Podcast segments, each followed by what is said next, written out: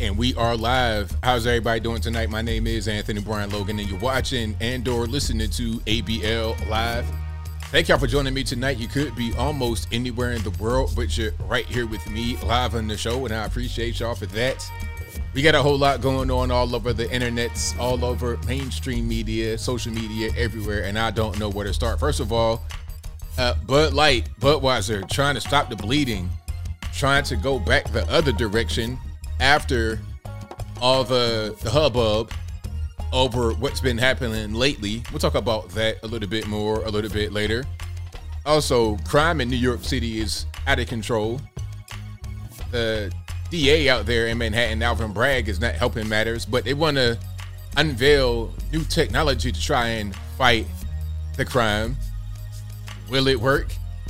You can fight crime, but how are you going to keep anybody locked up with a super woke DA like Alvin Bragg? We'll talk about that in a minute. Also, there have been quite a few shootings across the country, as there normally are. There's gang violence. There's people just getting into random trouble. There's mistaken identity. There's all types of things that happen. But there are two I want to speak about today, and that's the shooting in Alabama near, I believe, Montgomery, and also one in Kansas City. These shootings involve black victims, but they're treated much differently by the media, and I'll give you one guess why. Shout out to Team DeSantis for releasing a hilarious commercial that focuses on the LGBTQ elemental P infiltration of women's sports. We'll talk about all those things and more on tonight's episode of ABL Live. And I thank y'all for being here yet again. You guys are the best audience anywhere on these internets. If you enjoy what you are hearing thus far, please give the video a thumbs up, like the video, share the video, do all of that good stuff. We got a whole lot going on. Yes, the subscribers are going on. Michael Critchlow, we're at 993,000 subs on the channel, and we should get to 1 million. I think I estimated, by the way my channel is going right now, I estimated that I'd be at 1 million by the beginning of May 1st, right around then. So it could be the end of this month, beginning of next month, but I'll be at 1 million very soon. I could not do it without y'all. So I thank y'all for being here and being the best audience anywhere on the internet. I owe it all to y'all. So thank y'all. Thank y'all. I most certainly appreciate you. And we got a whole lot to get through today. You know, I'm doing more videos than I normally do. I made an effort to put out like one more per day, and maybe start doing videos on Sunday. I just want to be able to get more content out to keep the engagement going. I know how things are on the internet nowadays. Everybody wants the short videos and they want more of it. They just want, I just got to keep feeding the beast. So that's my effort that I'm kind of doing right now. So you guys will see a lot more of me. I think I'll be putting out an extra video every day on the days that I normally post, maybe even on Sunday. And the only days I wouldn't put out an extra video would be the days I go live. So, for example, today, I put out two, my 12:30 and 5 o'clock, and then now here I'm at 8 o'clock doing a live stream. So if I'm not doing a live stream, you may see another video right here in this time slot, a pre-recorded video about whatever's going on. I already got a few in the can right now. I'm going to talk about Vivek. Y'all know I'm talking about Vivek Ramaswamy. I know I'm butchering his name, and I apologize. Shout out to India, but y'all know I'm talking about Vivek, the guy running for president.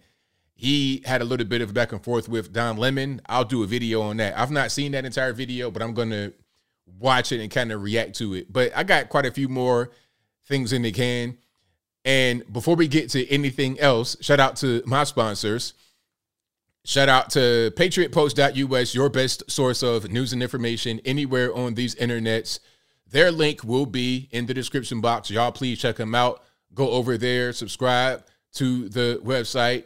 Follow the website, read everything on there, and tell them that ABL sent you. Also, go to my regular merch site, ablmerch.com. That is ablmerch.com.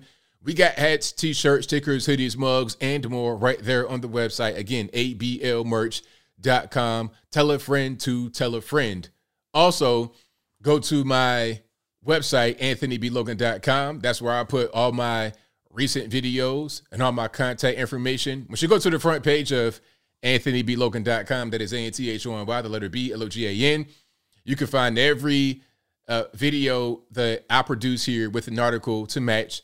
So if you're ever wondering where I got a particular piece of information from, where did I get this source, where did I get that source, it'll all be right there on the front page of the website on the corresponding article that links to a recent video. Again, anthonyblogan.com. Go to the front page. You'll see everything that I'm talking about right there on the front. Once you go to anthonyblogan.com/contact, again, that's Anthony B as in boy, LOGAN.com/contact. You can find my email address, my snail address, meaning my UPS box, my Facebook, Twitter, Instagram. Links will be right there. All my contact information will be right there. And of course, that leads me into my disclaimer about the YouTube page and everywhere else as well. Not only YouTube, but Instagram, Twitter, whatever. I've taken some steps to try and reduce the impersonation. I've paid for the verification on Facebook and Instagram. I'm not really trying to be some kind of blue check guy trying to get clout. I don't really need that. I'm not that kind of person. You know, I'm not even that kind of guy. But I want you to pay attention. So on YouTube, if I post a video and you comment on the video and then there are replies to your comment on my video and it looks something like, hey, contact this number to contact ABL on WhatsApp or Instagram or some random thing. It's not me. I will never contact you on my YouTube page through a comment talking about contact me. If you want to contact me, all my info is right on my website. If it's not on my website, it's not me. So please, please, please don't be fooled. Don't get scammed. 2023, don't get scammed. Same thing with Instagram. If you follow me on Instagram and then there's a page that looks like me that's DMing you, it's not me. I don't DM anybody on Instagram. Furthermore, I'm not going to DM you asking about money or anything like that. So it's not me. And again, I've paid for the verification on Facebook and Instagram. So if you're on Instagram, I have the little blue check beside my name. If the person in your DMs, first of all, I'm not going to be there anyway, but an easy way to check would be to see the little verification somewhere right there. I have it on YouTube naturally because I have a lot of subs and I paid for it on Instagram and Facebook just to reduce the scamming because I get emails every single day. Hey, ABL, is this you? I'm going to block this page. In Instagram, I might get 10 DMs a day asking if this particular page is me. But now that's been reduced because I paid for the verification. So shout out to Mark Zuckerberg for making that happen. I mean, shout out to him for making it happen. And, you know, I was hearing about Twitter before Elon came in, before they gave everybody the option to pay verification. And I paid for it on Twitter, too, the verification. So I pay for verification on Twitter, Facebook, and Instagram. But before you were able to pay for it on Twitter, some guys were having to go through back channels, and they were paying ridiculous amounts of money. On Twitter, it's $8 for the verification. If you go back 2 years ago, you had guys on that worked for Twitter that were doing backdoor deals, selling blue checks for like $15,000, $20,000. $20,000 for a blue check. Ridiculous stuff. But, and then also some guys would have a normal blue check because they happen to be some important person. And then they would get off of Twitter and sell their account, but their account would still have the blue check on it.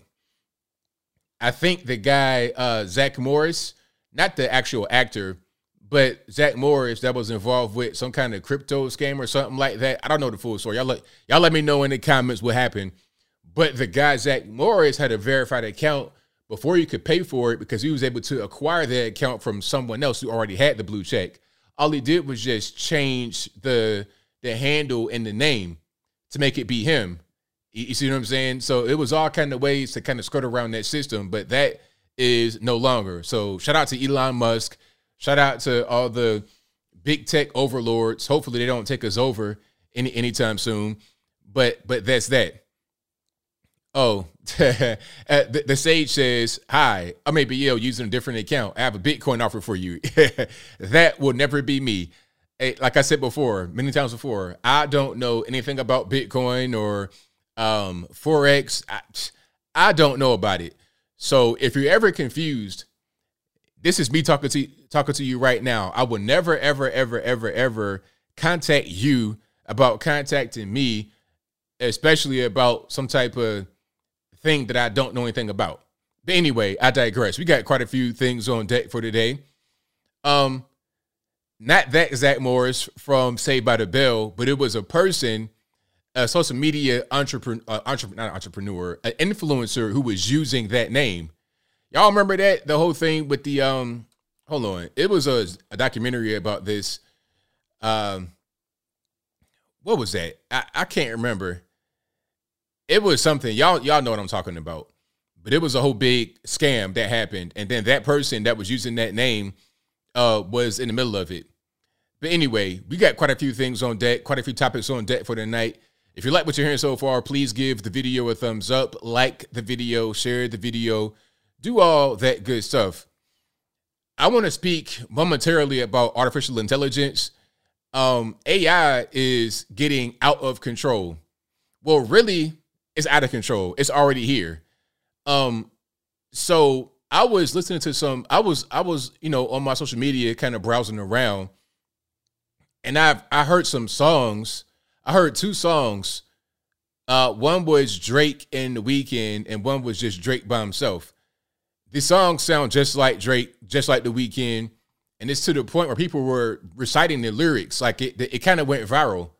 It was like, it was a real song that it debuted from these artists, but it was not real. It was fake. It was AI. And it's to the point now where you have record labels intervening. Let me see if I can find an article about this. I might even do a video about this actually. Yeah. So somebody actually put the song on Spotify and Apple, and it got removed. It got copyright claimed because the music industry are very serious. It doesn't matter if it's not actually them. It doesn't matter if they don't own the rights to their song. They own their rights to their voice, or the label does at least. Let me just pull this up right quick. So Drake and The Weeknd AI song pulled from Spotify and Apple. Now, the song sounds just like them. I mean, identical. You couldn't really tell. If you're just a common listener, you're in your car and you listen to the radio, you would think that it was them. And again, it went viral. People were loving the song. The average normie who's not really aware of artificial intelligence would not even know that it wasn't them. But it was not them. It was something that a fan had made. Not even some kind of big brain rocket scientist company, just a fan made this. They made a beat, and then they made lyrics, and then the AI filled it in with their voice. Now, the music industry was successfully able to get it blocked. They filed a copyright claim. Like I said, it's not them, but it is them. Music industry is pretty deep like that. Do you guys remember the song? Thank you, E-Break Kid. I remember that the pump and dump scam. That's what Zach Morris did. But let me get back on track. Yeah, I think Zach Morris, the social media guy, what was it? The AMC and all of that. Anyway, I don't want to get off track. Let me get back. So there was a song by Omarion, the singer, called Icebox. Y'all ever heard that song? Icebox, Where My Heart Used to Be. Now, there's a certain part of the song where it says, I'm so cold, I'm so cold. That sounds like Timbaland, but it's not Timbaland. Yet and still, the label was able to sue whoever was responsible for that track for using Timbaland's voice likeness, and they won. So they get paid, I guess you would say, royalties from that, although it's not him. It sounds like him. You see what I'm saying? So the same thing applies here. It's not them, but it sounds like them. So you can get sued for doing this. If the song pops up on any platform, they can pull it and say copyright infringement because it's not them. It's not their original work, but you're using their voice likeness. That's how that works. So these things already have precedent, but there's going to be a lot more things that don't have precedent. We're not ready. We are not ready for artificial intelligence at all. At all. I mean, and you know, the biggest thing for me is some of the pictures that have come out from AI. Some of these pictures are just totally fake. Like there was a picture of the Pope that went viral, but it was not the Pope. It was clearly fake, But people couldn't even really tell. Let me see if I can find the, oh, here it is. All right. So this picture, you see this right here? This picture of the Pope is fake. All right. So this is from Wall Street Journal. It said paparazzi photos were the scourge of celebrities. Now it's AI. So there were a few pictures just like this in this outfit featuring the Pope. They went viral, although it's clearly not real. I mean, this chain, where's the other part of the chain?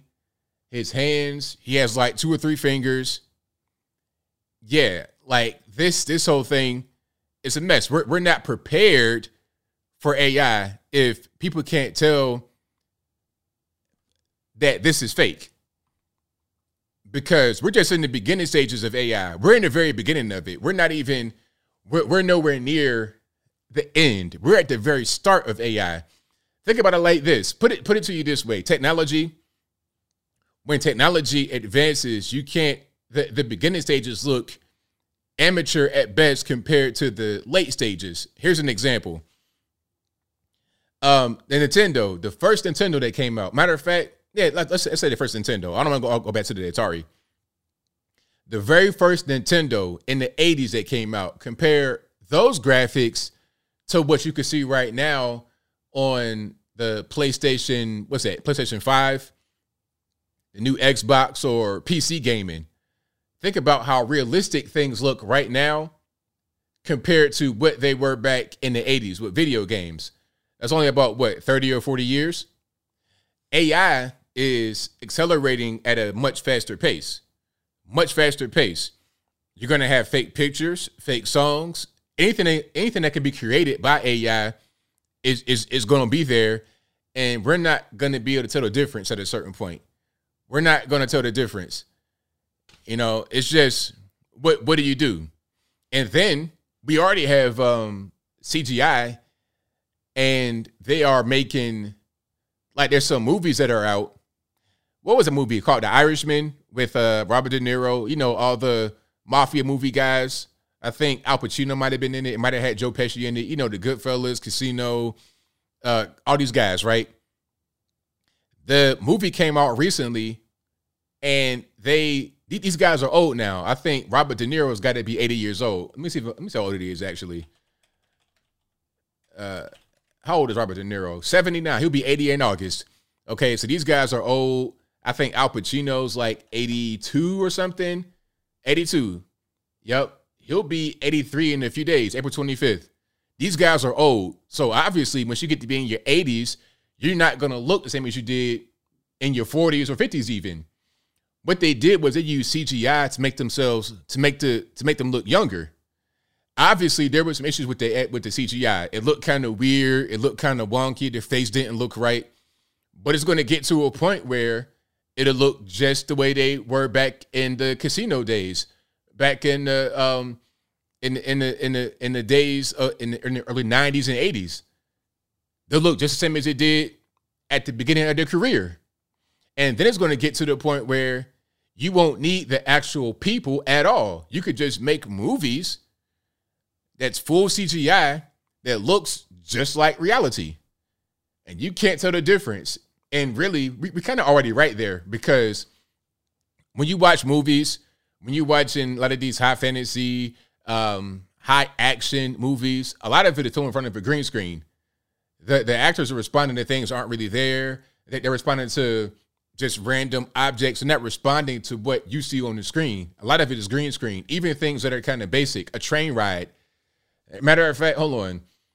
There was one thing I saw that was kind of like ridiculous. I'm like, really? I mean, why even make this? Why even do that? I got to find that particular clip. Like, there was a movie where they had a train ride. The shot was a train ride, and it was like mostly fake. It was green screen and stuff like that. It's like, why you got to green screen a train. I don't understand. They have trains that exist. Why you got to green screen that? But that's the way things are nowadays. To save on budget, to save, to make things easier. That's kind of how it is. Yeah, shout out to Lou Maldonado. Lou says Elon warned of AI years ago. Yeah. Yeah, he's warning of that right now. It's a problem. It's definitely a problem.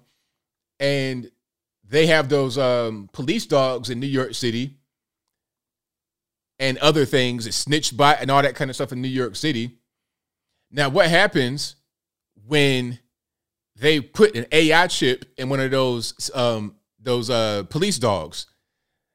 Matter of fact, I'm going to see if I can just pull that video up of the police dogs so we can just watch some of that. But that's the question. Okay, they put an AI chip in the police dog. They put an AI chip. I mean, at a certain point, you're going to have, you're going to have Terminator. You're going to have Judge Dredd. You're going to have these things that act on their own. And it might get to the point of The Matrix. Remember The Matrix? That was one of the best movies of all time because it predicted a lot of things that are going on, or it shows what could happen.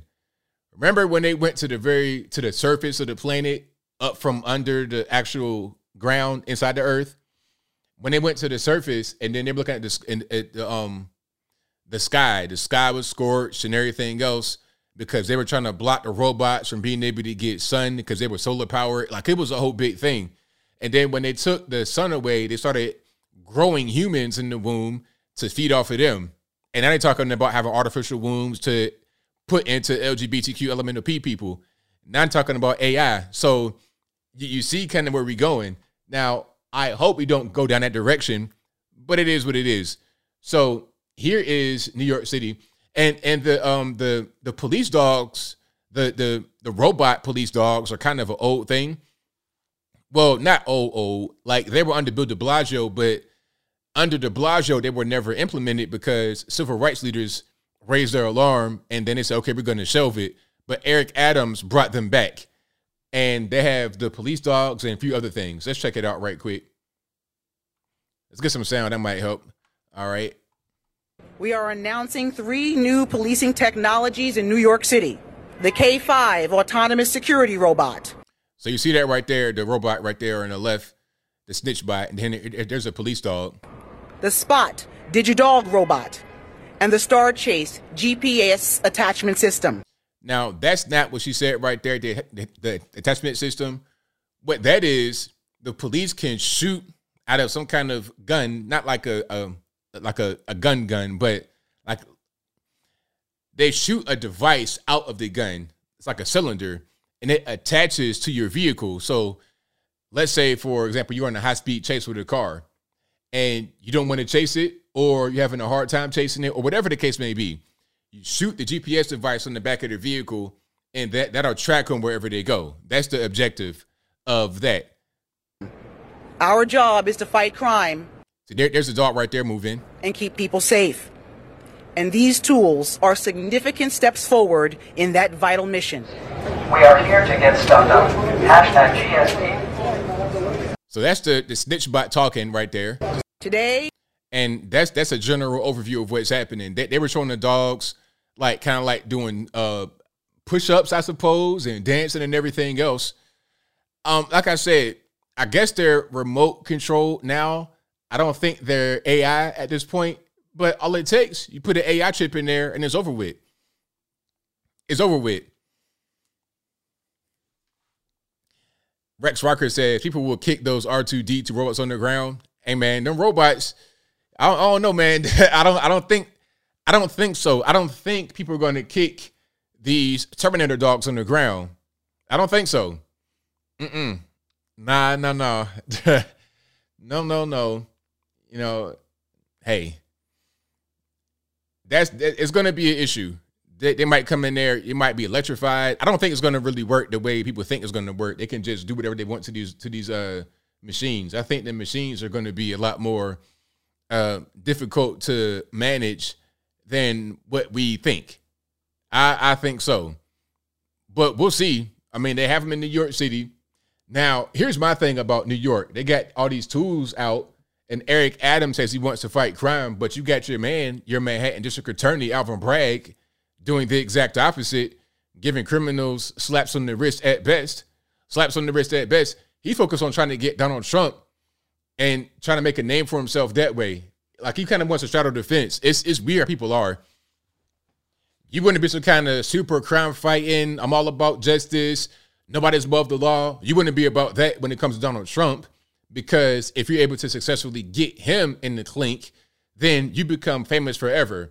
You become the attorney of the century, of the millennium even. You become the most famous guy in the world overnight for locking up Donald Trump. At least that's what he thinks in his mind. That's his mind working against him, right?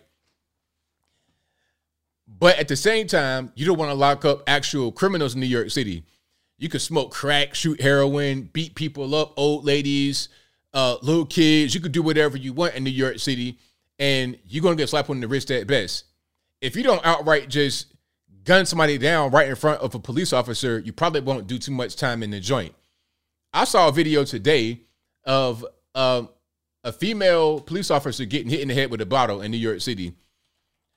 And the guy had been arrested 5 previous times before this incident. It was a mess. It was a complete mess. So do I have the video? I do. I mean, it's not too graphic. I don't think you're going to see blood or anything like that. I'm going to turn the sound down. I don't want to hear too much shrieking.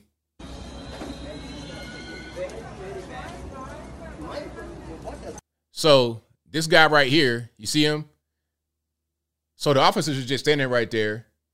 This guy right here about to come up with the bottle, and he hits her in the head with it. So I could pause it right there. We don't got to see the actual impact. I don't know if the bottle breaks. I don't think it does. Nah, it doesn't. You know, it's very hard to break a bottle on somebody's head. Yeah. Yeah, it didn't break. But still, like, that kind of thing goes on when you don't get the criminals off the street. Because you have to understand, what people sometimes don't get is like, all right, you guys understand it because you guys are intelligent. You guys use your brains. But when the criminals are given light sentences and second chances and all kind of stuff, usually that happens with the youth, right? The youth offenders.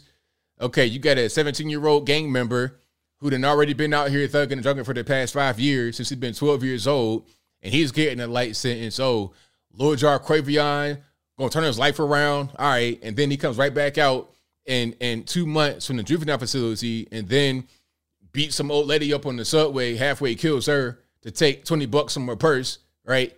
That's kind of what's going on with the youth. But then you have these old guys that are out here doing the exact same thing. 50-something years old with a rap sheet, hitting officers in the head with a bottle for no reason. He's just walking around the street, has the bottle in his hoodie pocket, hits her in the head with it, right in front of a bunch of officers. Like, she was not by herself. It were other officers right there. So it's like, what are you even doing? These guys don't care. The criminals don't care. When there's no penalty, they do whatever they want to do. Some are going to say, mental health, ABL. Look, I don't care nothing about the mental health. At a certain point, if you're out here committing crime, you got to go. I don't care if mentally ill or not.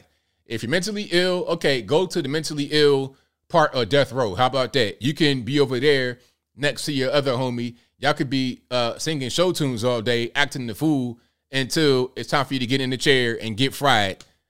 Get fried and sent to the man upstairs, straight up. I don't care nothing about the mental illness. When you're talking about killing people, like violent crime, not even just nuisance crime, not even just nuisance crime.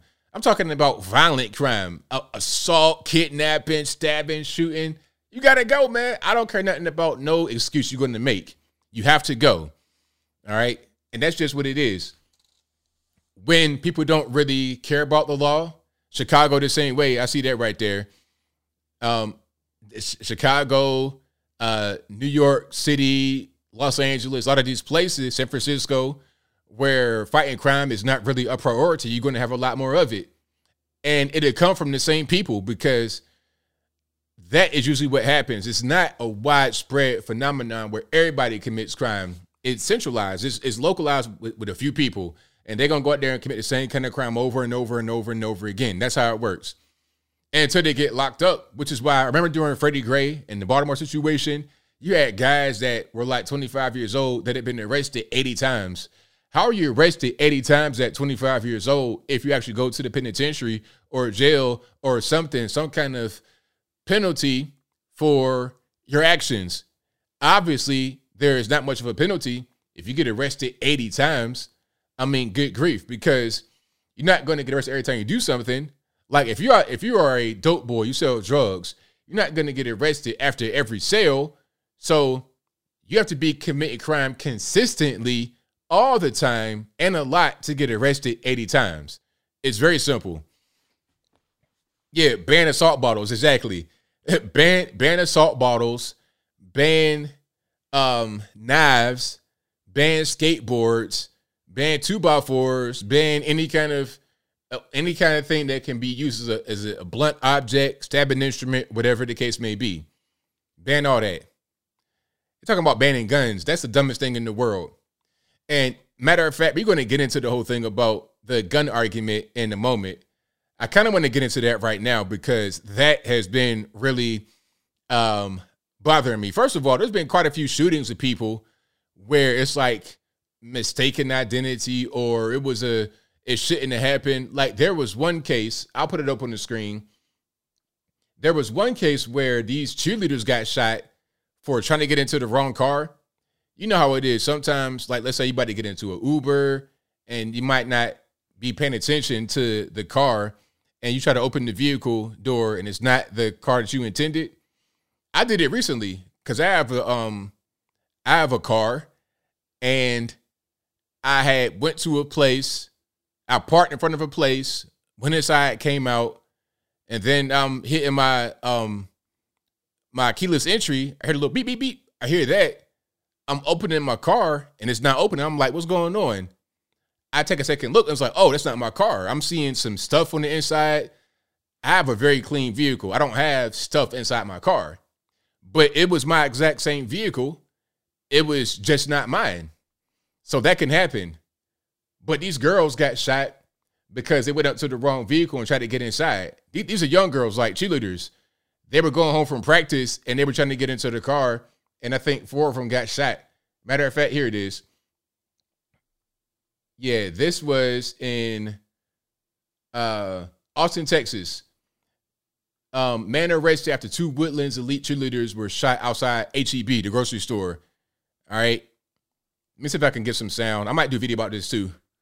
Let's check it out. After she was shot in an H-E-B parking lot. Yeah, and it's all because police say that her friend made the simple mistake of confusing someone else's car for her own. A group of 4 cheerleaders were heading back to Montgomery County from practice near Austin. They stopped in Elgin to pick up a car, and that's when the shots were fired. ABC 13 Shannon Ryan joins us live from their gym in Oak Ridge North, where they just finished a prayer vigil. Shannon. Well, the gym asked us to attend that vigil virtually out of respect for their grief. Now, this is around the time in the evening where their athlete, Peyton Washington, would typically be wrapping up practice. Instead, she's in the hospital tonight where we're told she just had part of her spleen removed. Do you feel comfortable? A sea of red in show of support Tuesday. This is Heather. She's on gym. As the Woodlands Elite Cheer Company prayed for 4 of their cheerleaders, shot at just after midnight. Nobody deserves it. Now, I think that they're all alive. I think the one girl that was shot, and she was injured the most, it said she had her spleen removed, so she's really fighting for her life as far as I know. But I don't think any of the girls died, thank goodness. Anything like this? The elite athletes were going the distance for their sport.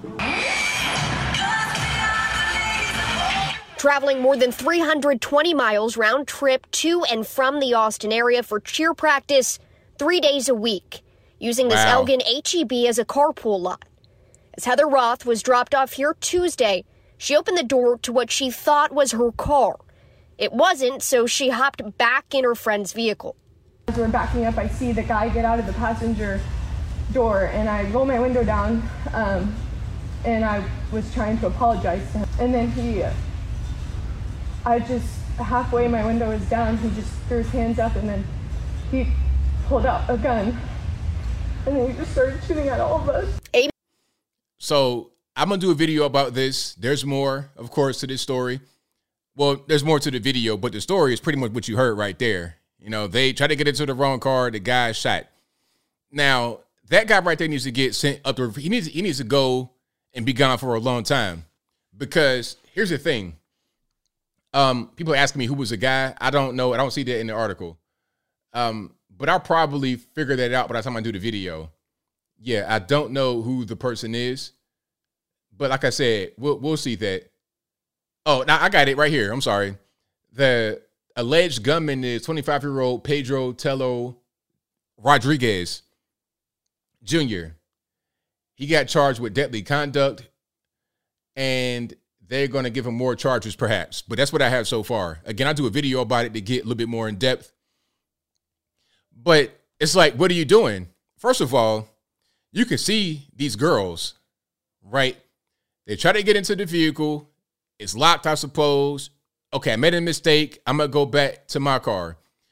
You roll the window down, trying to apologize so you can see these girls right here. You know they're no threat. And you just start shooting at them while they're over there.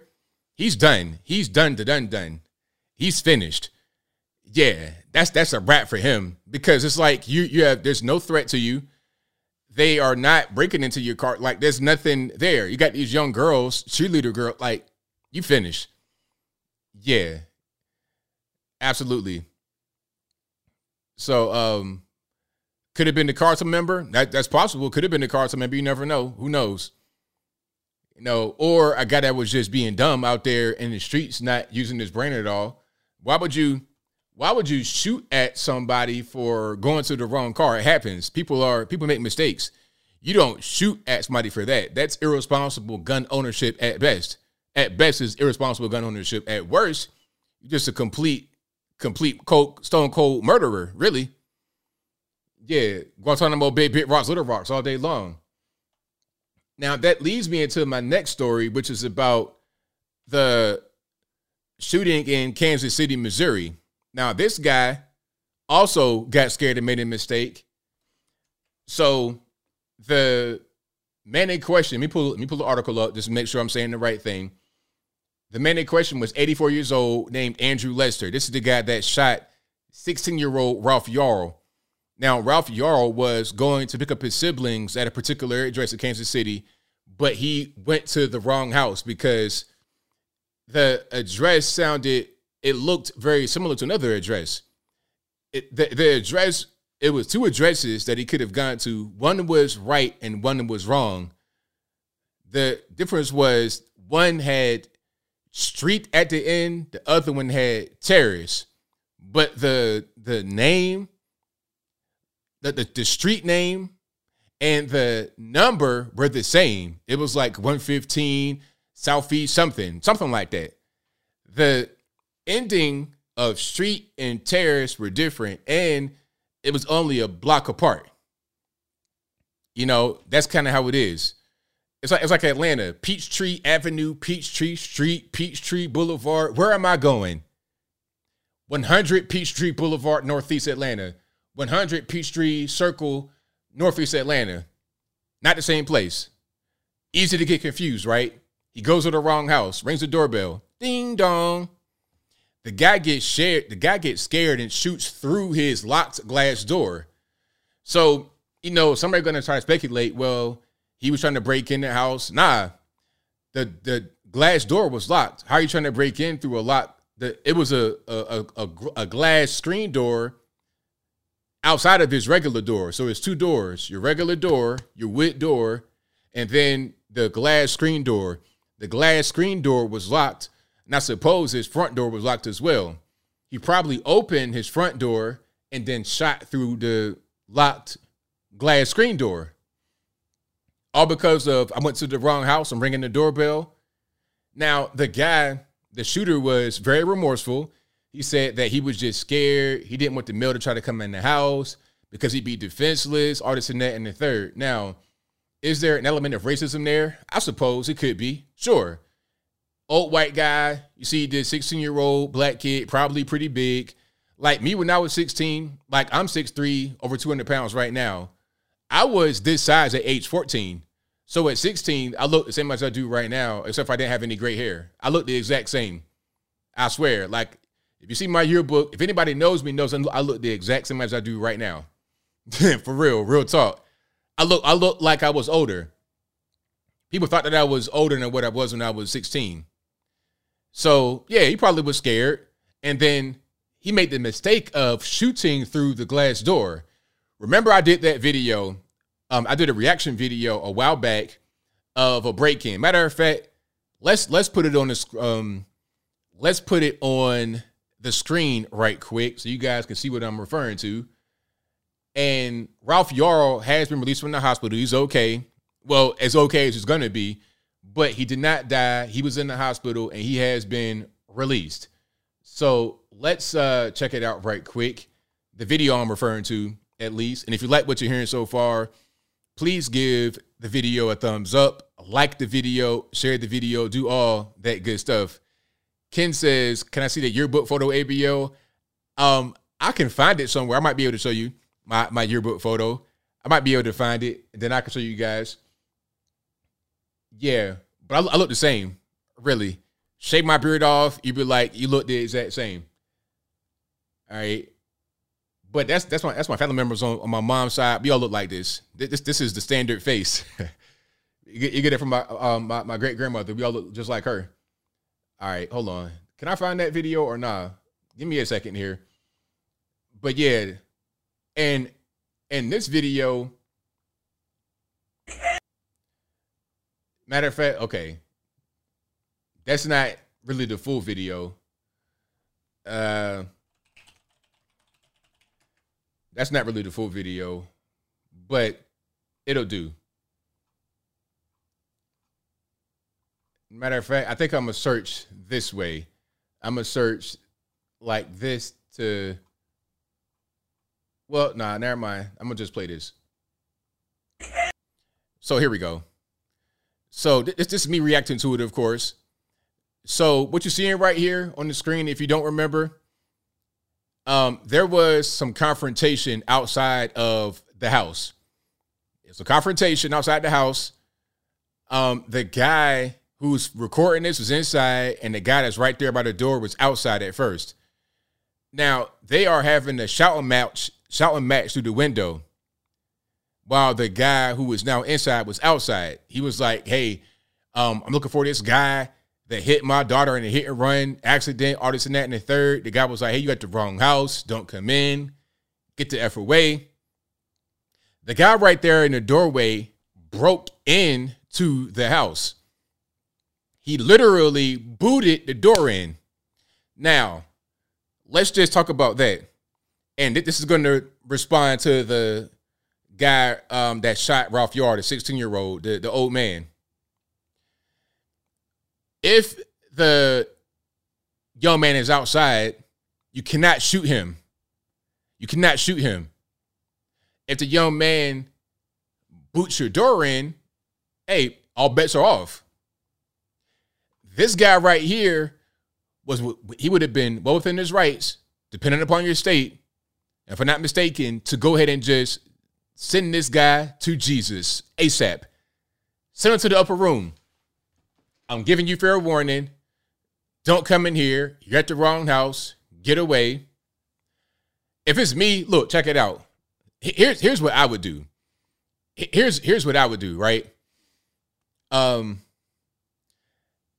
says ABM must have 10-foot tall ceilings. It's 10-foot in here, but it's 12-foot downstairs. I got tall ceilings, yeah. But nah, I probably look tall right there. Nah, this is downstairs. They're 12-foot ceilings downstairs. My fridge is about 6 foot tall, but I'm like in front of the fridge. It's a weird angle. But anyway, here's what I would do. And if I was the guy in this situation, not Ralph Yarl, but in the case where the guy actually broke in. When I'm hearing commotion at my front door of somebody that is looking to, you know, break in my crib or whatever, they acting the fool, I'm going to have my gun, my alleged gun that I might have or might not have. I don't know where it's at, but I'm going to have my gun on me. Right, it's going to have one in the head ready to go, right on my hip. I won't be holding it like that. it'd be right on my hip, outside open carry. Like, what's up? I'm ready to roll. I'm going to give you a warning. Hey, don't come into the house. Don't do it. You're at the wrong house. I am armed. Don't come in. I will shoot to defend myself. I'm giving you verbal warning. If I have time to do that, I'll do that. Now, sometimes you don't got time for that. I'm just saying in this situation, and by the way, this ain't the same shirt. This is a gray shirt. That's a green shirt. And this button bank right here is longer than that one. You see what I'm saying? And the color is different. But anyway, I digress. I got about 1,000 of these shirts, if you didn't notice. But I'm gonna give you the verbal warning. But then once you bust that door open, it's Chinese New Year. Because if you're outside my house, I cannot shoot you. Am I wrong about that? Yeah, I was swatted. Yeah, you can't be doing whatever you want to do. You have to just be cool, follow the laws. When I got swatted, I knew what to do already because I'm already aware. It's like, all right, they're going to come in the house. They'll tell you to get on the ground. Follow the rules. You'll be fine. Don't try to be a hero. Try to argue, all this and that and the third. Anybody got time for that? Follow the laws. The guy in Kansas City did not follow the laws. He shot through a door. The young man did not break into his house. He just went to the wrong door, rang the doorbell, was at the wrong place. It was at 10 o'clock at night. And I guess that's the reason why he was scared, because it was at nighttime. Thought he might do something to him, all this and that and the third. But yeah, he wasn't armed. He was just at the wrong house. Yep. So, nah, that whole thing was crazy. It's a lot of that type of stuff going on. People shooting at people for being scared. I mean, I'm all for gun ownership. I'm all for Second Amendment rights. But anyone who has a gun needs to be a responsible gun owner. And you have to understand the laws in your state and understand just basic rules of engagement. You can't shoot a person through your front door. You can't do that. I mean, am I wrong? Y'all let me know. So that's just what it is. Yeah, if you SWAT, you should get a death penalty. One guy got killed because of a swatting situation. The police bungled that.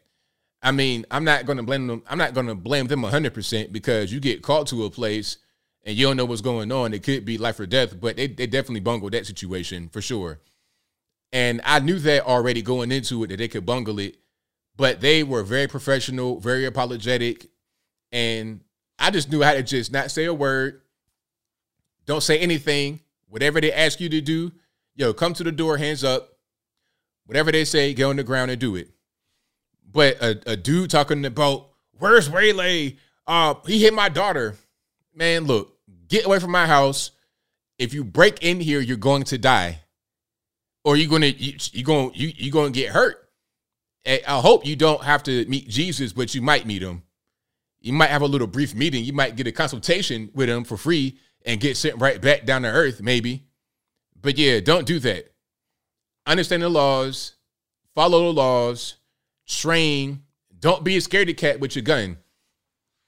Don't have the first thing you do in any sign of potential conflict, grab your gun. Okay, you're in the parking lot and you see these teenage girls. Like, first of all, if you're in the parking lot at night, you need to be aware of what's going on around you. If I was in the parking lot at night, my head's always on the swivel. I'm knowing what's going on around me. I'm seeing that it's these four teenage girls with cheerleader outfits on. I'm gonna see that. I'm definitely gonna see that. Like, that's not a thing you see normally in a parking lot at 10 o'clock at night. You know, they're gonna stand out. So I have no reason to shoot them. It's just, and then on top of that, he shot them as they were leaving. It was, It's a lot of that going on. Irresponsible gun owners, people that do things that they should not be doing. Anyway, I digress. Let me see. Straight Cheese says, in Virginia, we are a stand your ground state. If the threat is outside your door, there is no threat. Exactly. That's what I'm saying. Exactly. I mean, really, if you have a situation where somebody's like at your door trying to bust it down, and you have your gun, you'd be better off unlocking your door. And if they come on in, then you can just let them have it. Be ready. They just let them have it. Once they enter your home, it's on. But the best way to avoid that would be to not enter my home. How about that? That's a novel idea, right? But you know, not everyone is really hip to that whole thing and to the way that goes. But we got a whole lot going on. Oh, and then the next shooting that I want to cover, this is in Alabama, okay? So you've all seen the story about Ralph Yarl, about the young man who was shot in Kansas City, Missouri. That's him right there on the left. And then that's him when he was in the hospital. Again, he has been released from the hospital. He will recover. He did not die, thank goodness. Okay, you've seen that story all over the internet, right? Because of the racial component, okay? Which probably was there. Probably saw kind of decent-sized young black kid, 10 o'clock at night, don't know him, and did something dumb, shot through the door. Now he's going to jail, right? Now, that story is all over the place for a young man who was shot, who should not have been shot, and did not die. But there was another story in Alabama that I saw of 28 kids who were the same age. Because understand this, Ralph Yarl is 16 years old. In the Alabama shooting, there were 28 people shot, many of them his same age. Because guess what? It was a sweet 16 birthday party. It was a sweet 16 birthday party. He's 16 years old. So the kids were his age. The kids were black. The kids were innocent, just at a party, having a good time with other kids. There were adult chaperones there and everything else in Alabama. But you see, the thing is that there's no white man to blame here. There's no element of racism to blame here. That's the key difference. You see, in the Ralph Yarl case, racist white man did it. The type of gun isn't really important. You probably have some kind of old revolver or something like that. The type of gun isn't really important. It's the fact that it's a white shooter and a black victim. Now, let it have been a white shooter and white victims or anybody else. White shooter, black victim. If it's white shooter and black victim, the first thing they're going to talk about is racism. When I say they, I mean the mainstream media and some politicals on the left. The first element they're going to talk about is racism. It doesn't matter if it was a shotgun, handgun, AR-15, smoke bomb, pipe bomb, whatever. Racism. If it's white male and white victims, what kind of gun was it? Was it an AR-15? Was it a semi-automatic, full automatic pistol? Remember that on, what was that? CNN? Fully automatic? Hold on, watch this. Be the same. Remember this? If it was a white, like let's say it was these two guys right here, right? Bob Villa, like let's just say it was two white guys or a white guy, another white guys and white kids or whatever involved. Then here is the rhetoric. Take a listen. So this is the M4 military rifle. Right. This is the AR-15. Right. A lot of people will buy this just because it's cool and they want to appear like soldiers. If you're a gun collector or a gun aficionado and you want an AR-15, you can certainly buy one and you should be able to buy one. The problem is when it gets in the hands of the wrong people. Originally built for the battlefield, a defining characteristic of the AR-15 is the speed and power of the bullet.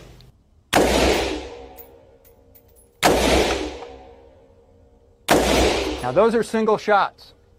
If I wanted to fire this on full semi-automatic, all I do is keep firing. Now, I won't probably hit the target when I do this, when we look at the target later on, but I'm going to fire about five shots. Okay.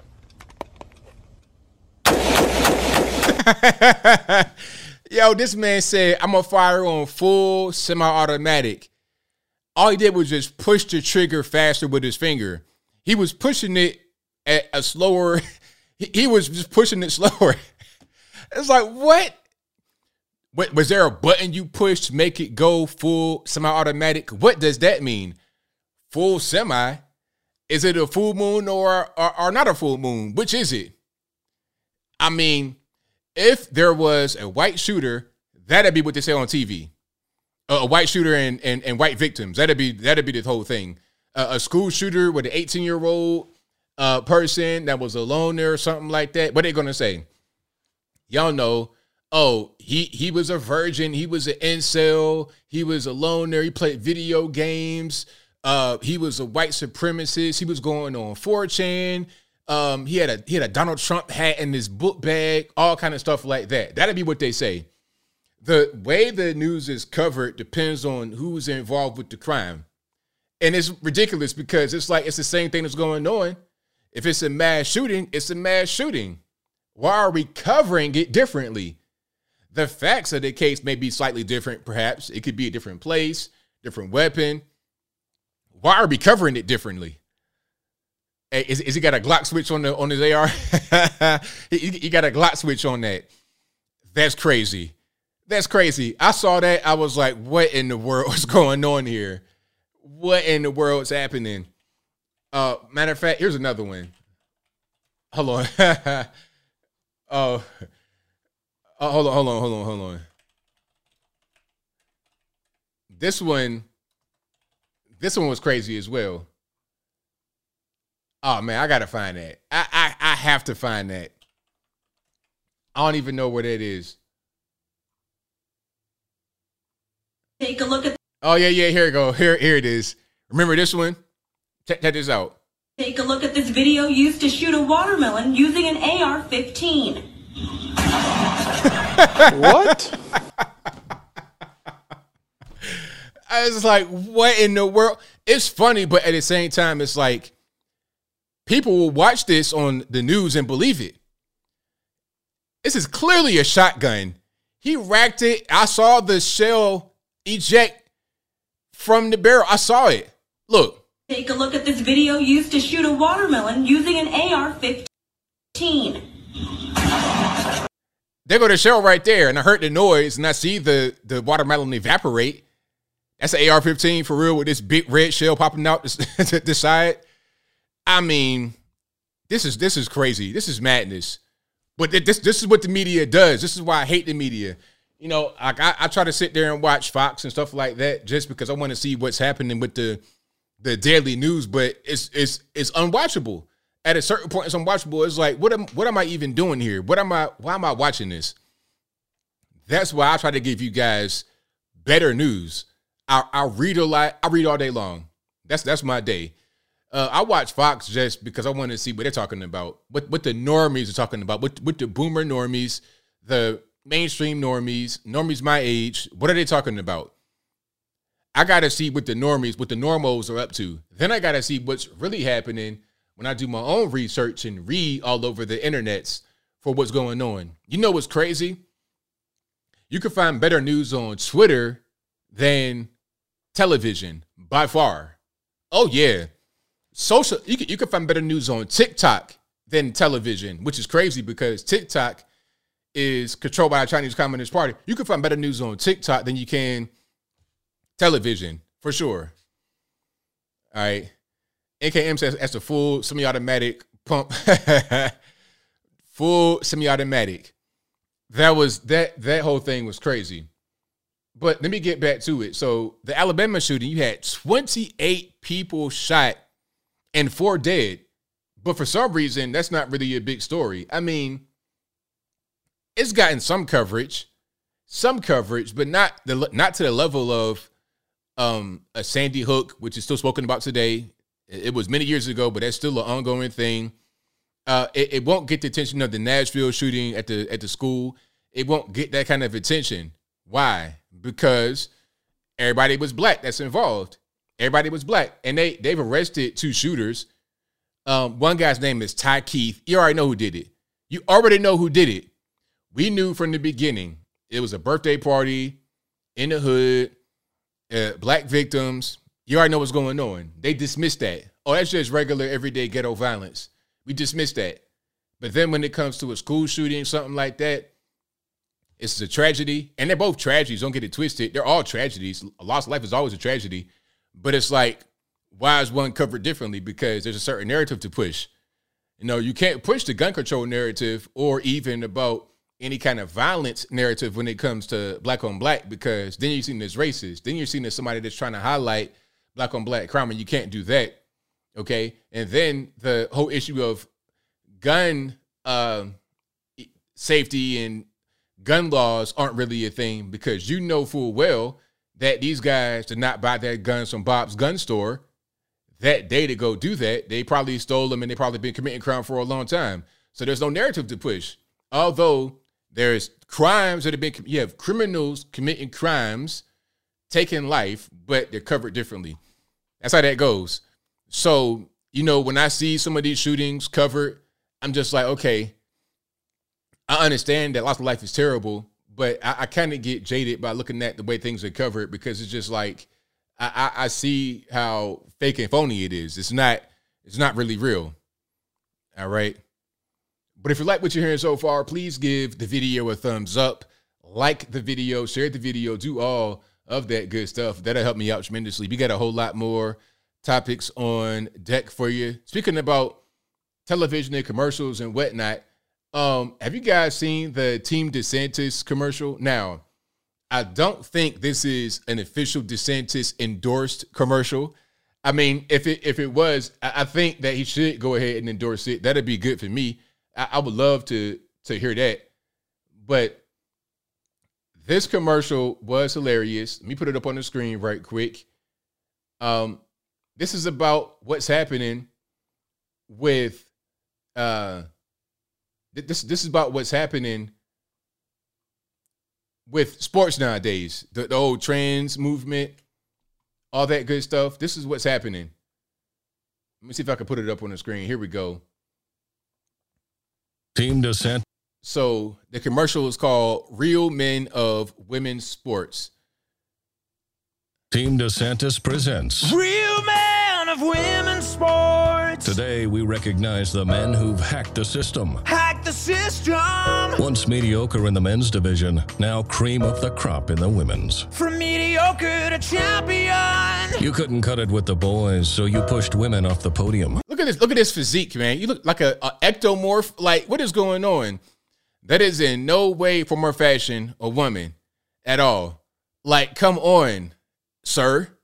Real man still first place. Because without you, sports would be... Look, wait a minute. Come on. Really? This is crazy. The size, the sheer... You're about 6'4", 6'5". These big, crazy, broad shoulders. I mean, this is crazy. This is madness. Sports would be fair. Without you, women's sports would be for, well, women. So, yeah, that is a commercial right there. Shout out to these guys. I'm not really sure. It says sponsored by Friends by DeSantis, so it's not an officially endorsed DeSantis commercial. But it should just take it, because that was amazing. That was really good. I enjoyed that. And that's where we are nowadays, where you have full-on men competing as women and dominating the women. We saw it in a movie called Juwanna Man. Like, I always say that. I always refer to Juwanna Man. I never thought that we'd be right here, right now, today, talking about this. I never would have imagined. I never would have dreamed we'd be right here, right now, today, talking about this kind of thing. But here we are. Here we are talking about this very thing. It's crazy. It's totally nuts. But what are you going to do? It's got to be laws passed. There needs to be certain laws passed that stop this, because these guys are going to continue to do it. And then some are going to say, well, look, ABL, they just want to feel, they want to feel like they're safe and have a community. Look, you also have trans men. Okay, you have biological XX women that now identifies men. They do what they said. They do top surgery. I hate those terms. You know, I have a meme. Okay, this meme is going to sum up what's happening right now with all this stuff that we're facing. This is the end game. Okay, here's the end game meme. All right, check it out. Let me zoom in a little bit on that right quick, and then we can just see it. So if you guys can't see the screen, this is a cartoon of, you know, the prototypical creeper van, the all-white van, no windows or nothing like that. On the side of the van, it says transgender procedures. The back of the van has the doors that open, and there's a trans flag covering the back. There's a little kid getting inside, and then there's some, you know, some Democrat, I suppose, that's a donkey right there, dressed in regular street clothes. And then the speech bubble says, go ahead, kid, your parents will never know. And you know what's going on with that. A lot of these Democrats are trying to push certain laws in their states. They're trying to have trans sanctuaries where you can be a child and get a sex change without telling your parents. So this is the actual end game, right? Okay, a bunch of these people just want to abuse children. That's really it. Ultimately, that's where we're going. That's where we're going. Because again, a lot of, if you have trans women as well, my thought process on that was you have trans women who exist and they don't compete against biological men. Well, I'm saying the wrong thing. Trans men. So you have biological exes that now identify as men, right? They never compete against biological XY men. And if I'm wrong, y'all please give me an example. All I ever see is these big, strong, powerful, big jaw, big arm men competing against weaker women. You never see the weaker women competing against the men because there's no advantage. The men have an advantage. They want to be in the locker room.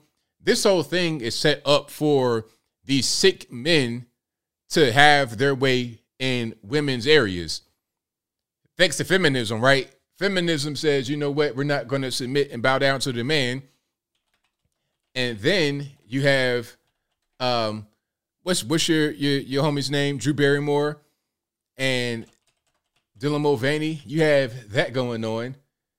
All right. Where she's pretty much submitting to him like this here. Watch. Okay, rather than submitting to an actual man or a husband, I'm going to submit to this man in a dress. That's like, you're back to square one. You are back to square one. Okay, you've done it. You've gone full circle. He's cracked the code. Okay, you're not going to bow down to me as a man. Well, how about I'm a woman now. I still got my 5 o'clock shadow. Okay, if this TV show took more than 2 hours to do, at an hour and 45 minutes, the beard is going to pop through the makeup. It's going to pop through the makeup. You're going to get stubble through the makeup. You got to go in the back and not only get your makeup reapplied, but you got to get a fresh shave as well. Okay. Go back in the back and shave your beard off and then reapply your makeup. I'm getting triggered, so I digress. Now, back to what I was saying about this here. Okay, about this particular meme, about them trying to get the kids. Trans women have cut their breasts off, but they call that top surgery. Why do they call that top surgery and then getting your genitalia messed with? They call that bottom surgery if you're a male. Why do they call it top and bottom surgery? Is it because the terms that are actual medical terms used for that are too complicated for kids to understand? I said it before. What is top surgery? Double mastectomy, right? When you're dealing with cancer and anything else, double mastectomy, removing your breast.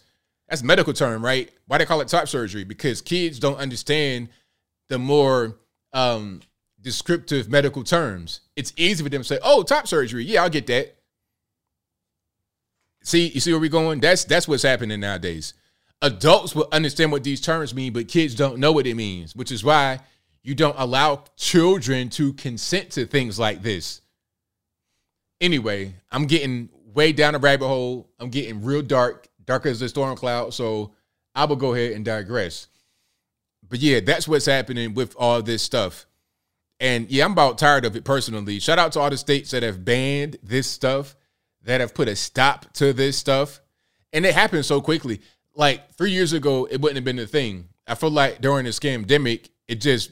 people just tried to figure out all kind of new ways to get money, to be oppressed, and then they pretty much have found it. They pretty much have found it. All right, but that's what I got for that. We got a whole lot more on deck. Let me see. Race swapping. Let's talk about Netflix race swapping again. No. Before we get to that, let's talk about the Bud Light. Bud Light. I'm gonna get to the Bud Light. No matter of fact, no. I was right at first. Netflix race swapping, then Bud Light. All right. So Netflix has a new, I think it's a series about Cleopatra. Now, it's so weird why there's always this race swapping stuff. It's not necessarily, I'm not really offended. It's just like, it's just strange because check it out. Okay, I got to just phrase what I want to say properly. When you're talking about fiction, fictional characters, cartoons, high fantasy movies, and they're always depicted as somebody that was white originally, and then they changed into somebody that's black. I don't like that because I feel like it's a cheap exploit. You want to take advantage of a franchise. You want to take advantage of a thing that's already been built up. Okay, Spider-Man, Superman, whatever it is, you want to take these well-established characters and then just change them to a different race. Create a brand new franchise and have that character be iconic on its own. Okay, there's been plenty of cartoon characters, fictional characters that have been created who were white that did not succeed, that did not do well, that didn't take off. Just because they're white does not mean they're automatically going to just be fantastic. Okay, you put a movie out there with a white lead character, is it going to just automatically be successful? No, it's not going to be the way it is. Some succeed very well, and some go to iconic status. To get to that level takes a lot of time and effort and everything else. So they just change that to a different race. I feel like it's cheap, and it's a shortcut to the top. If you want to see more black characters or non-white characters, make a new series, make a new movie, make a new character, and have that person or have that cast or whatever it is be iconic on its own. That's how I feel about it. That's what I would prefer if you really want to see something like that, rather than just making things what you want it to be. Now, when it comes to nonfiction, when it comes to actual historical characters like Cleopatra, Anne Boleyn, and you change the race, it's just kind of strange to me. I don't really understand. And the Cleopatra thing is not quite the same as Anne Boleyn. Anne Boleyn was obvious. Everybody knew that it was not going to be accurate. Okay, you're talking about the Kingdom of Great Britain, England. I mean, you might as well make Shaka Zulu white. You might as well have Shaka Zulu played by Ryan Reynolds. Have Henry Cavill play Shaka Zulu. How about that? Have Superman put the cape down. Have the man from The Witcher put the magic down, and then go to South Africa and play Shaka Zulu. Would not make any sense at all. That's how I feel about this stuff with Anne Boleyn and everybody else. But Cleopatra is different because Cleopatra was an Egyptian queen, and a lot of people that are misinformed, that don't know any better, think that every country in Africa is black. They think that they think Africa is a place where they all look like me. That's not true. That is not true. First of all, you have different regions of Africa. 54 countries. Africa's humongous as well. You guys know how big Africa is. You know, I'm the map nerd, not a math nerd, the map nerd. Here's a map of Africa. You guys may have seen it already. I saw it many years ago, but just to give you a little bit of context, here we go. A little bit of context, just so we understand what's going on. If you see a flat map, like a Mercator projector map, hold on. I'm gonna show you a couple of maps that you may have seen, and these maps right here might be what the average normie sees. So they don't really understand how big the world actually is or how big certain land masses are, okay?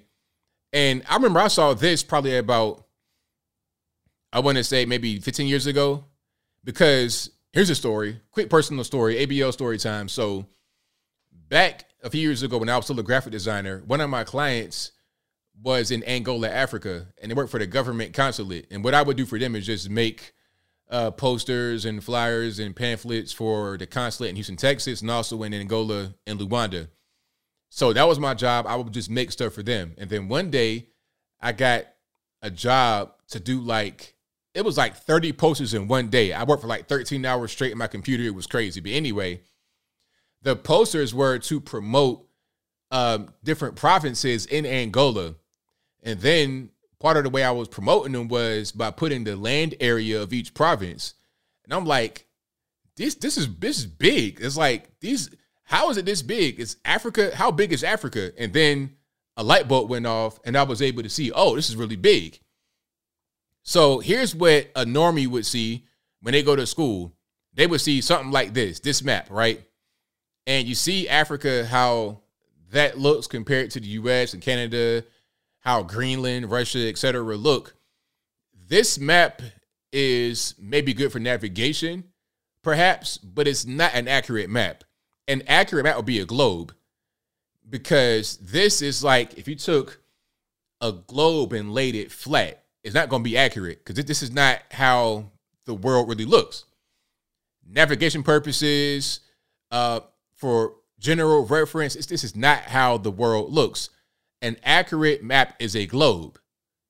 That's the truth. This will not be accurate. Now, if you see this map, you don't really know how big Africa is. So this is how big it is, right? So check it out. You can see on the left, well, on the right-hand side, you have all these different countries in Africa. The brown right there, that's the U.S. The kind of orangish red, that's China. Then you have Japan right there. The UK is over there in Madagascar. Okay. India fits right there in the Horn of Africa, over there in East Africa, Eastern Europe over there, Italy right there, Germany, France, Spain, all up here in the top in Northern Africa, Portugal, all of that right there. And then you can see how the entire Europe fits in Africa. The whole of Europe fits in the middle of Africa, Japan, and USA right there at the top. Okay, it's big. Yeah, it's big. Africa's big.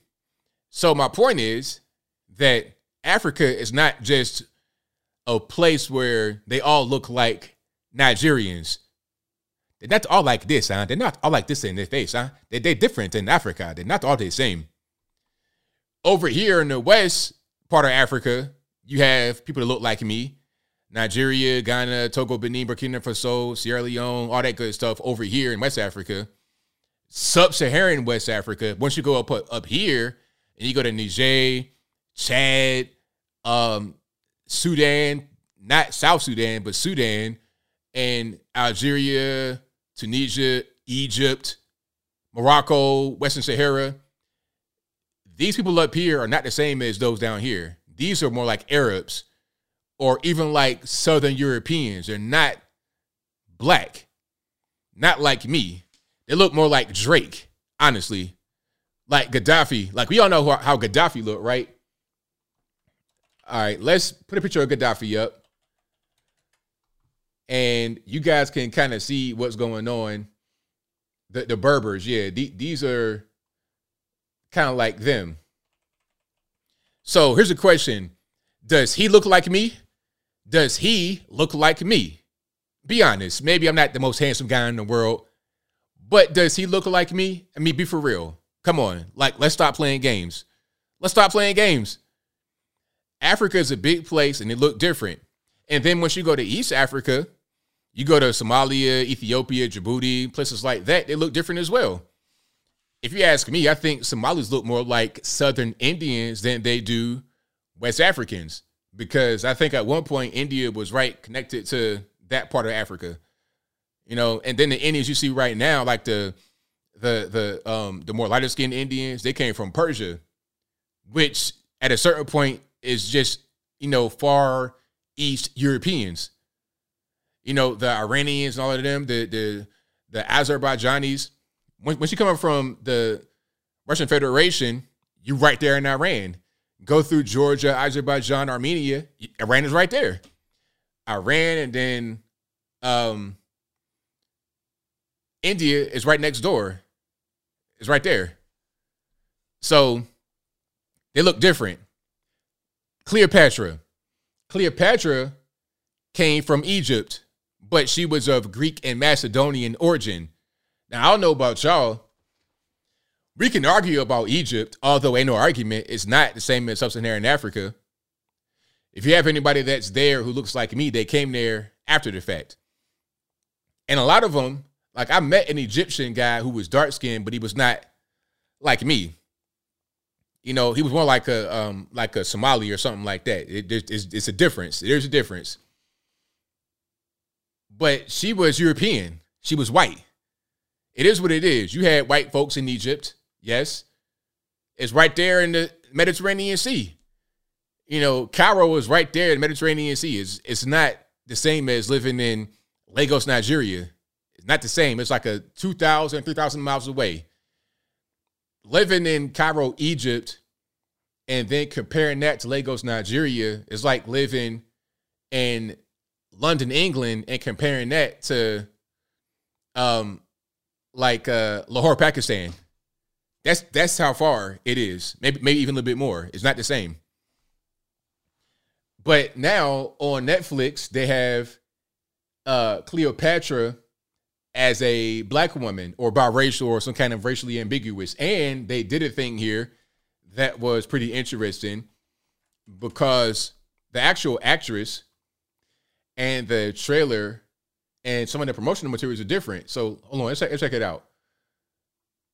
So I'm gonna show you guys the poster and then I'm gonna show you some more promotional material.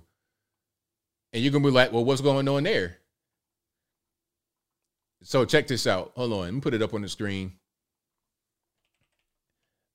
So here is a poster for Queen Cleopatra on Netflix. And by the way, this is produced by Jada Pinkett Smith. That's Will Smith's wife, G.I. Jane, the whole Oscar slap. I think Jada Pinkett Smith has the objective to kill the Oscars. I covered this story years ago on this channel. You guys may have seen it if you're here for a long time. Shout out to you guys, lifers. I covered the story years ago on this channel of Jada Pinkett Smith talking about Oscars so white and then boycotting the Oscars because her husband was not nominated or he didn't win a particular thing. So she was behind the whole Oscars so white kerfuffle. And then when her dream of having the black Oscars, you got Will Packer and everybody producing it. You got her husband, he about to win Actor of the Year, all this and that. Everything is set up. You got Questlove, Will Packer, her husband. Everybody's there. It's blackity black, black, black. And what does she do? She activates Will Smith and his simp chip, and he goes up there to slap Chris Rock on stage. A black host at this Oscar so black now rather than Oscar so white. She has, I feel like the, I don't know. She might be AI herself. She might be a female Terminator. Sent here to destroy the Oscars for some reason. I don't know what it is, but I digress. She's behind this. Now, here's a poster of the Netflix series Cleopatra, right? Now, here is promotional material. Looks kind of different. Maybe it's just me. She looks kind of lighter right here for some reason. And who are these two white guys? You see what I'm saying? Like, what's really happening? So check it out. Right there, you look one way. But then right here, look a tad bit different.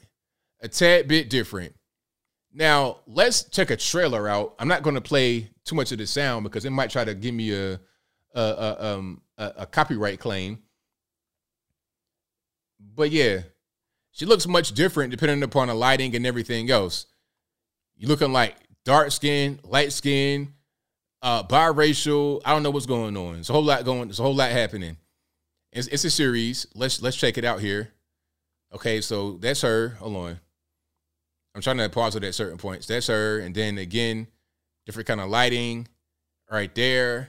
I mean, you about the same as him. Same complexion as him. All right. So, you know, you got to have your girl power rocking. Of course, you got a white love interest. You know what? I don't know. I had enough.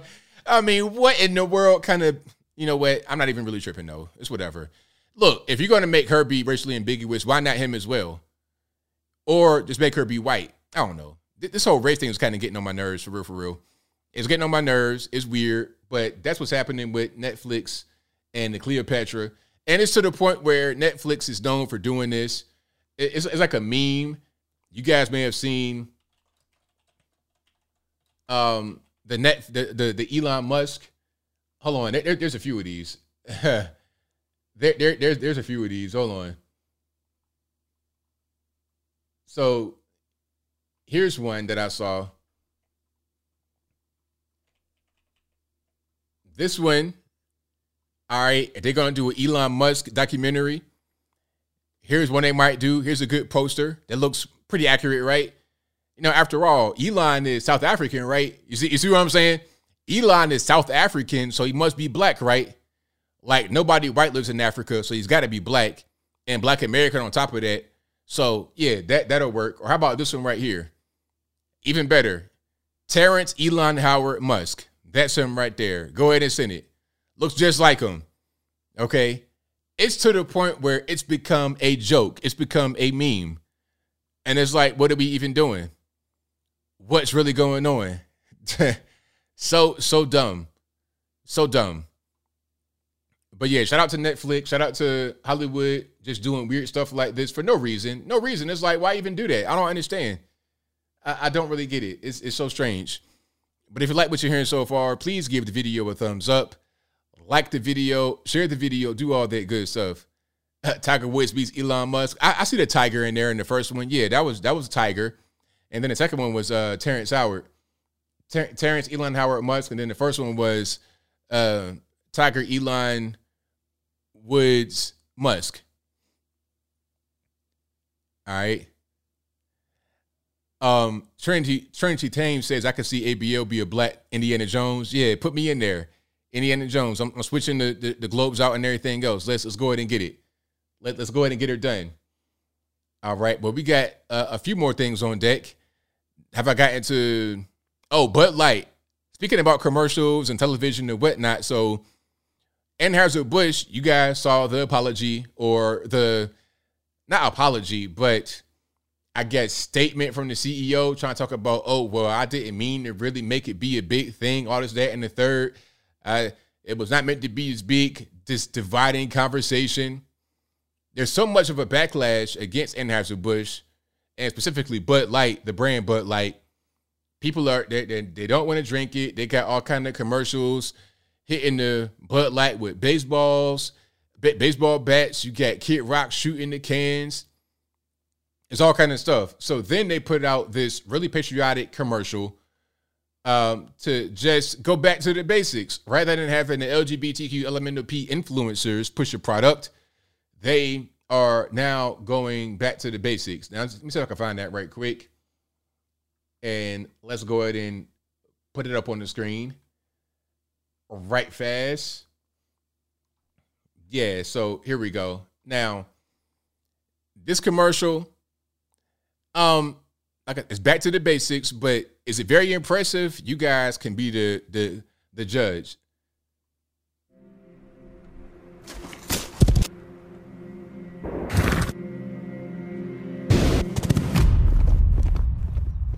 Let me tell you a story about a beer rooted in the heart of America, found in a community where a handshake is a sure contract. Brewed for those who found opportunity in challenge and hope in tomorrow. Raised by generations, willing to sip, share, risk, remember. This is a story bigger than beer. This is the story of the American spirit. So there you have it. There's a new Budweiser commercial. Now, they put it out there. There's no caption, nothing like that. It just put it out there April the 14th. So this was on Friday evening, about 3:30 in the afternoon. They put it out there. It has 70 million views, apparently. It's 18 million right there, but it has 7 million. I guess the tweet has 7 million views. So you guys, what do you think? Like the commercial? Is it much better than the Dylan Mulvaney stuff? Or is it a little bit too far gone to make a difference? For me, the commercial, I mean, it was beautiful horses. I love the horses. You know, shout out to the horses. I like being able to go on road trips and see the horses side of the road. You know, I like being able to go maybe to like a zoo or something like that, or to go horseback riding. Yeah, but that's about it. I mean, I don't drink beer anyway, so I don't have no dog in the fight as far as the beer is concerned. I'm not going to be like the hoarders I showed you guys with all the beer cans in my house. I'm not going to do that at all, okay? I'm not going to have anything on the ground, let alone a beer can on the ground. So I have no dog in that in the beer fight, but I think that they might be a little bit too far gone. Is a horse trans hilarious? They might be a little bit too far gone because the damage had been done. And it's not just Budweiser, Anheuser-Busch. It's all these companies trying to appeal to the LGBTQ element of PX1Z. It's all I'm trying to do it. And it's like for no real reason other than some corporate stuff, because who's drinking this? I mean, I don't know what they drink at a drag show. I think maybe they drink the blood of children, but different story. Anyway, do they drink beer at a drag show? I can't imagine some dude at a drag show hammering down the beer. That's not really what I see when I think about a drag show, but maybe I'm wrong. No 72 says PBR was making beer 13 years before Anheuser-Busch brewed their first one. Wink. Hey, well, there you go. A 40-ounce, you would never see me with a 40-ounce. Never see me with no 40-ounce. You know, I don't smoke crack for a living. I'm not going to be outside with no 40-ounce booze. Like I have no goals in my life. You would never see nothing like that ever, ever. Yeah, so we'll see. Butthead says the horse may turn to a pony after drinking Bud Light. Hilarious. It said Bud Light. That's funny. Oh, have you guys seen this picture? I may have showed it to you guys already, but I'm going to put it up on the screen just so you can view it one more time. All right. So this is, I think, Ted Lieu and also Adam Schiff and others I don't know who happen to be drinking some Bud Light. Let me see if I can find another one. Okay. And then I got a meme after that. I have that picture and then the meme. All right. So let's put it up on the screen right quick. And all right, here we go. So here's the picture of them drinking the Bud Light. Now, I have no idea who was the rocket scientist behind this picture. Who was the person that said, hey, you guys, let's get into a picture and let's all drink this Bud Light together. Who had that bright idea? I don't know. But you see Ted Lieu right there. Then you see Adam Schiff. Okay, so, all right, Bud Light. And then a few moments later, here we go.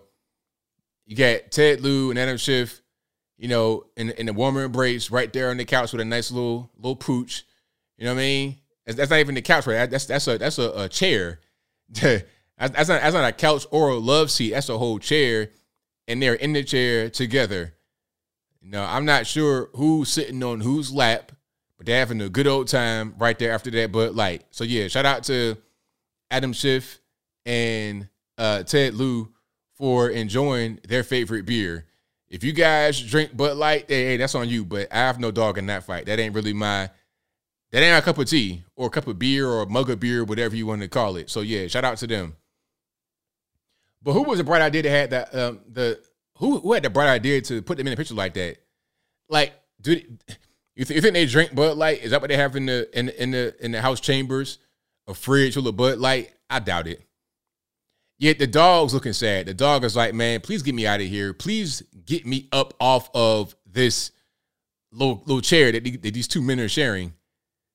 Please get me off of that. Spencer T says, if ABL doesn't drink a 40-ounce or smoke a black amount, he ain't black. Yeah, that must not be.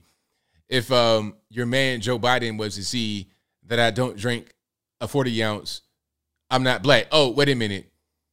Hold on. Remember Booty Gig? Remember him? Oh my goodness. Remember this? Wait a minute. Hold on. I gotta find this. I have to find this.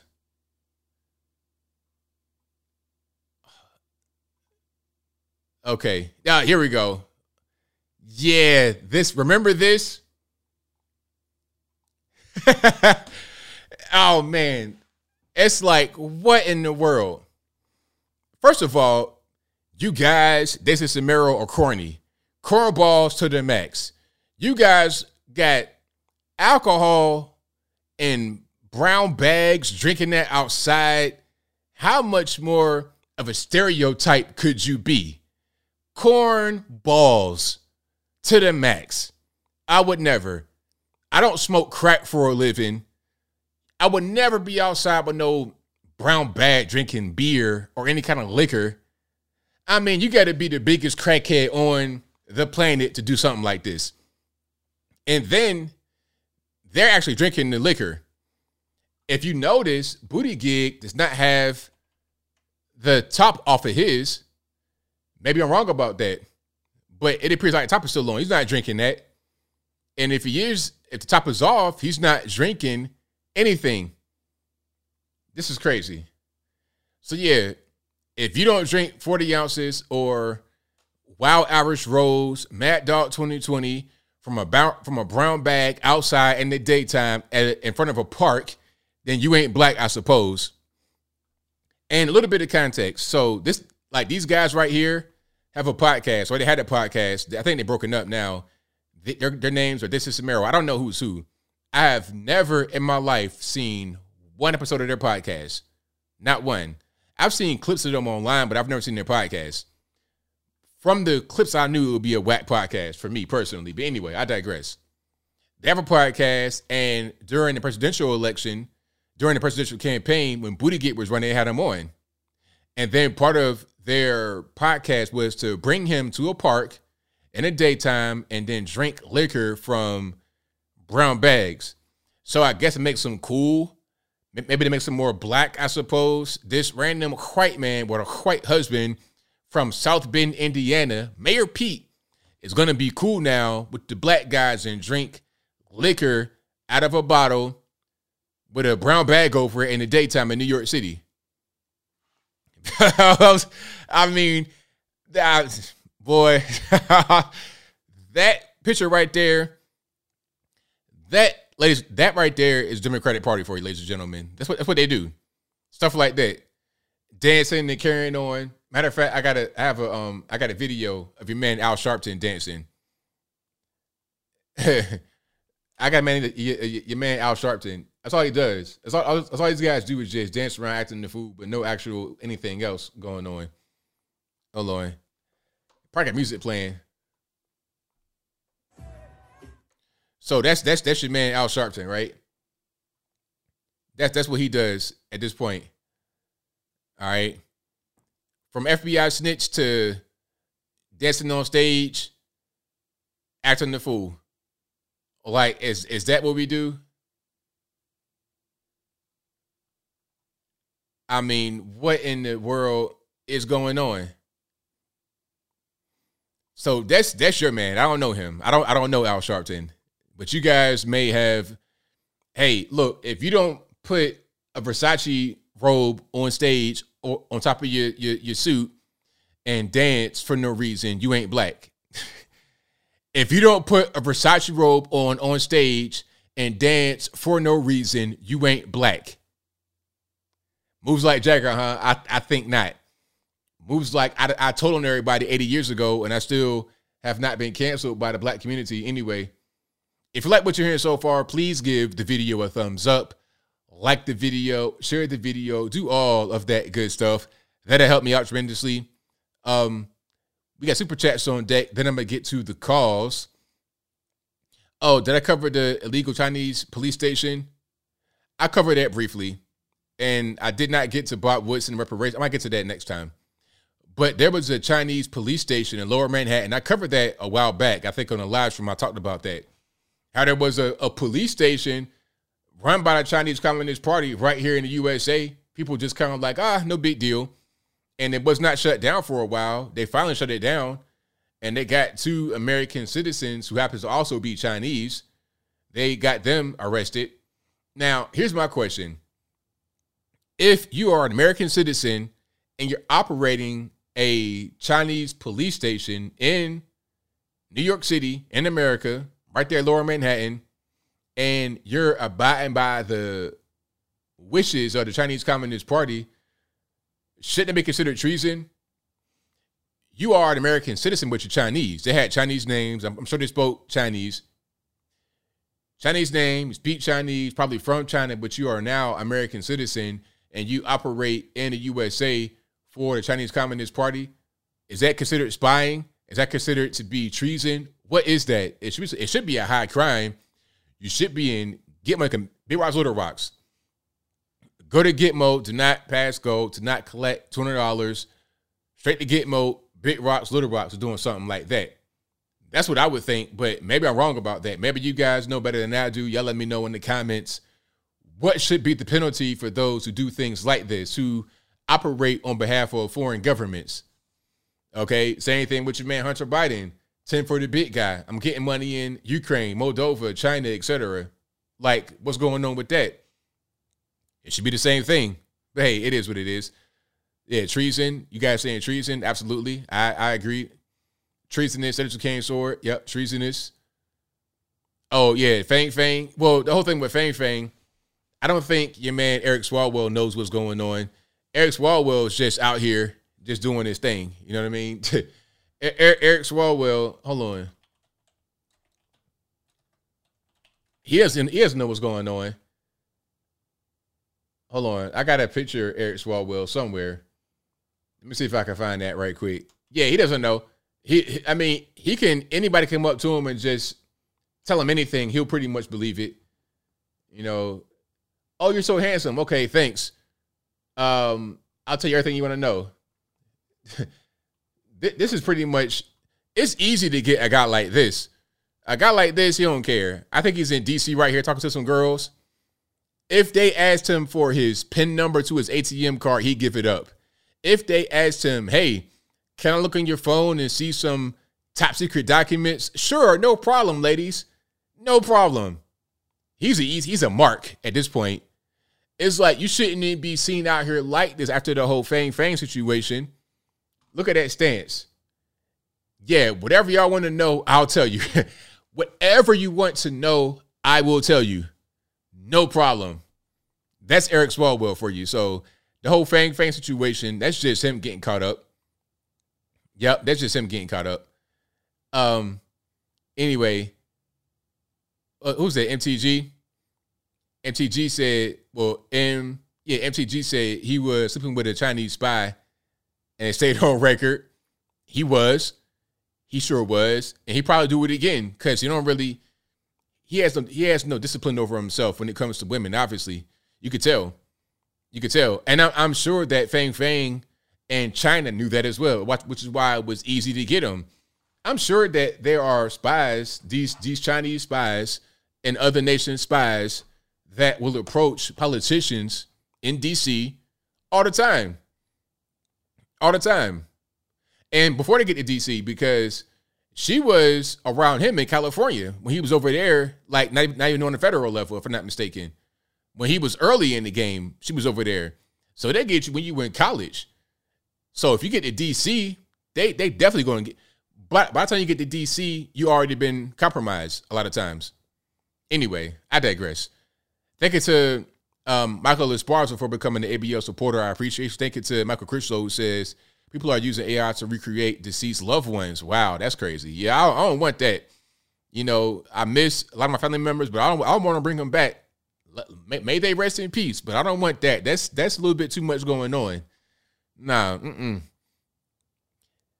Lou Maldonado says Elon wanted AI years ago. That's right. They get to test her tips for being a member. 5 months, who says dudes ops were cheerleaders. Facepalm, exactly. Like, what are you doing, sir? really cheerleader, you're gonna shoot cheerleaders down because they're gonna try to get into the wrong car. Thank you to Dutch Schaefer, who says, hey, ABL, help me understand where all the violence is toward trans people we constantly hear about. I feel like this with media, if a conservative went behind a trans person and flicked them in the ear, we'd hear about it. Yeah, pretty much. Anything that happens to trans people, you hear about on the news. You know what's really happening with a lot of these trans people, the so-called trans women, the men that become women in their mind? A lot of it is them being out on the streets doing, you know, being quote unquote ladies of the night. Okay, that's what's going on. And what'll happen is a lot of these guys will get beat up by Johns. That's really what's going on, but they can't tell you that because that does not, because what they want you to think is that they're just being beat up because they're going to Whole Foods and buying a bushel of flowers and some guy with a MAGA hat on comes up to them, beats them in the head because they're LGBT. That's not happening. What's happening is these guys are in very dangerous environments, Figueroa, LA, and all kind of little places where they want to sell themselves. And you get these crackheads out here that beat them up because they're in a dangerous environment. Okay. Or guys that go into these environments to be in that world, to partake in that world, and they wind up getting beat up or killed. That's what happens. But again, it can't tell you that part. So they'll say there's violence against them, but they won't say where it comes from, because if they said where it came from, then that'll just kind of, you know, ruin the whole game. Right? Anyway. Yeah, Alan. It's a lot of them downtown Norfolk, Newport News, everywhere. That's what's going on. Okay, so don't get it confused. Thank you to Proud Mimi, who says, great show as always. Thank you for that. I appreciate you. Thank you to Hail Mary, who says, hey, ABL, you're the best to listen to on Wednesdays and Saturdays. I appreciate you for that.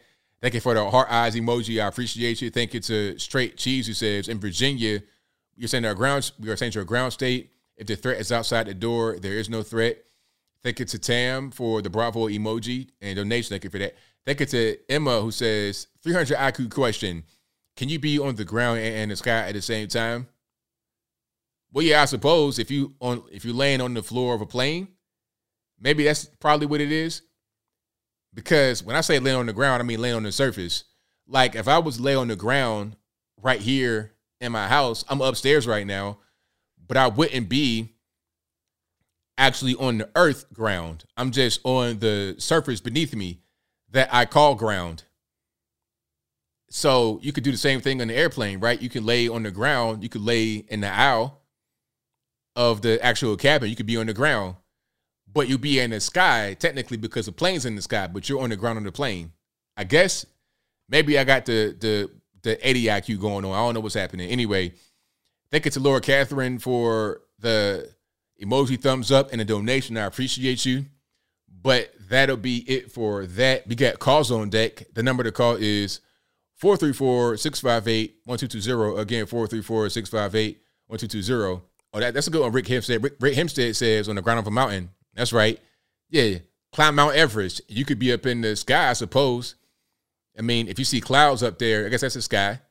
I mean, I've been on the ground and in the sky, I guess. Like, what is the sky? Define sky. If I see clouds, is it the sky? You see what I'm saying? Like, I've been over here in Chattanooga, like on Lookout Mountain. You could be up on top of the mountain and be in the sky because you could see clouds beneath you, depending upon the day. Yeah. The floor identifying as the ground. There you go. You know, that's the floor. So it's the floor, the ground. I mean, what is it?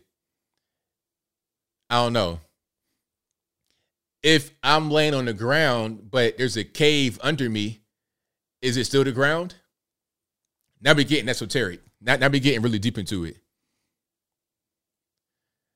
Philip Neri says, one man's floor is another man's ceiling, which makes no sense. Exactly. That's what I'm saying. Because I've been in caves. Like, you got this cave out here called Ruby Falls.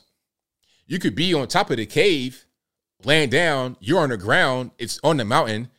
But once you go up under the ground, there's a cave. You could be DuPont Circle, D.C. It's under the ground. You could lay on the ground, right? There's trees and everything else. You could lay in the ground. You could be playing with squirrels.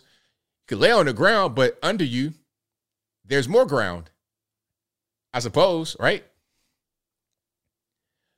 You being on the ground is the ceiling of the underground structure.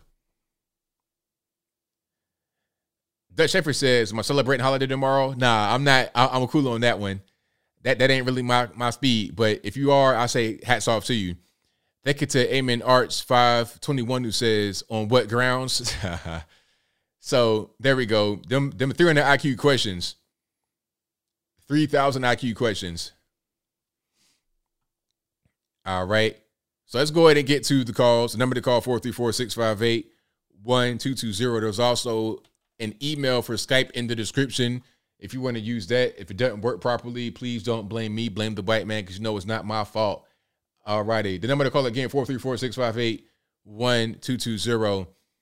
Let's go ahead and get rocking and rolling. 918, you're on the line. Who am I speaking to? Hey, what's up, baby? JB Scotchman from Oklahoma. How you doing, buddy? It's all good, man. What's happening? Hey, not a lot, man. I was still kind of recovering from my medical issue. You sound kind of like you sound kind of like garbled up. Like, are you okay right now? What's going on? No, I'm good. I'm good. Yeah, I feel good. I feel better. You know, I still got a little bit of pain in my leg. You know, but it's gotten better since I got out of the hospital. Yeah.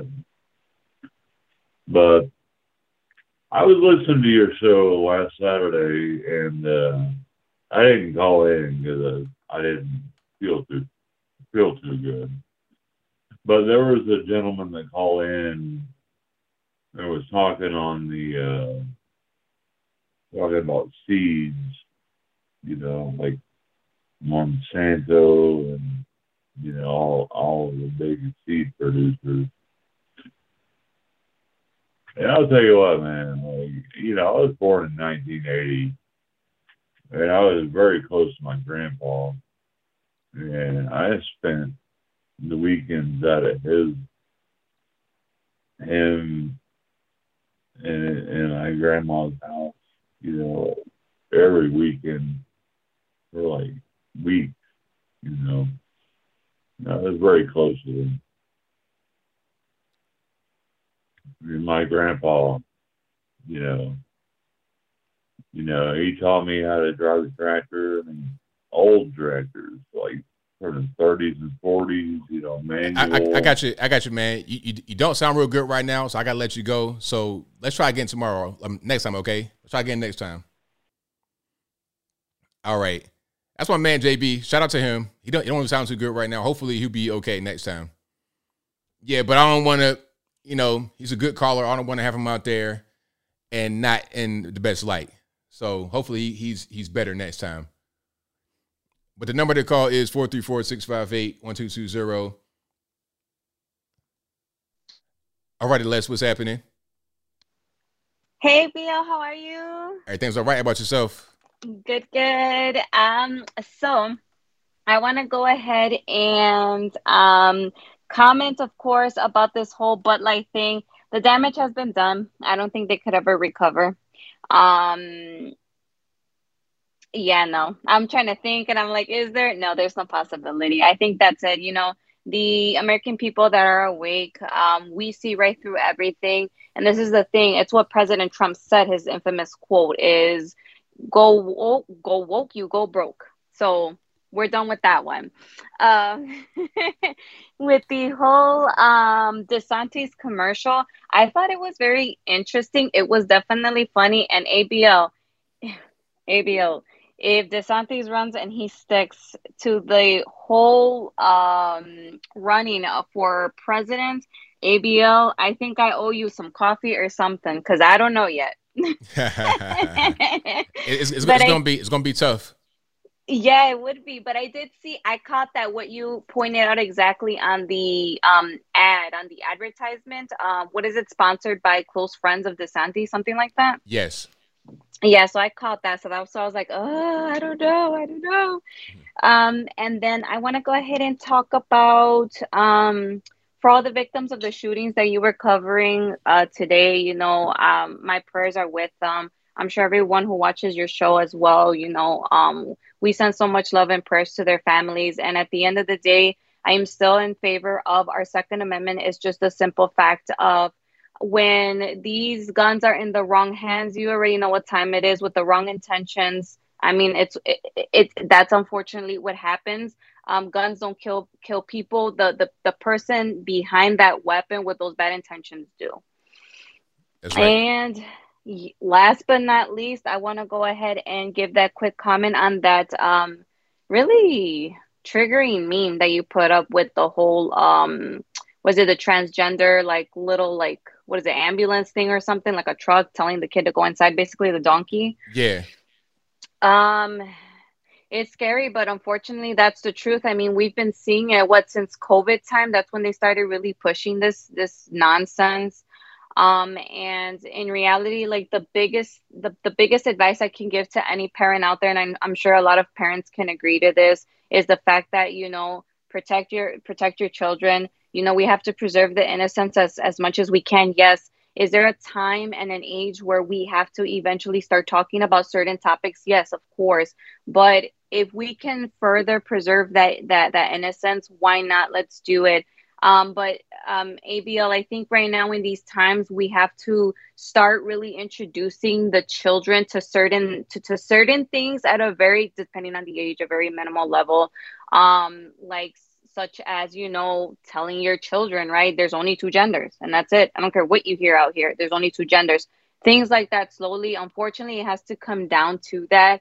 But it is better for the children to hear it from home and being educated at home than hearing it and being influenced outside of the home. And I just want to leave it with that note. The little patriots are all getting ready for bed, so I apologize, but they do say good night. Good night to everybody. God bless everybody, and we will see you next time. ABL, you take care. Thanks for the call. Appreciate you. Bye, ABL. All right, great call. Yeah, it's gonna be interesting come midterm time. Very, very interesting to see how that whole thing goes for sure. All righty, 929 on the line. Who am I speaking to? Anthony, how you doing? It's all good, man. What's happening? Yes, about the Chicago riots. I mean, like majority of them, like almost of them, majority of them are black. So I believe that I assume we have a problem in these countries. And I would say it is a black pride.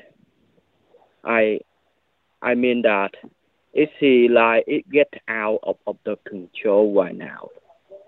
And also if you look at the two map, the diversity map and also the crime map, right?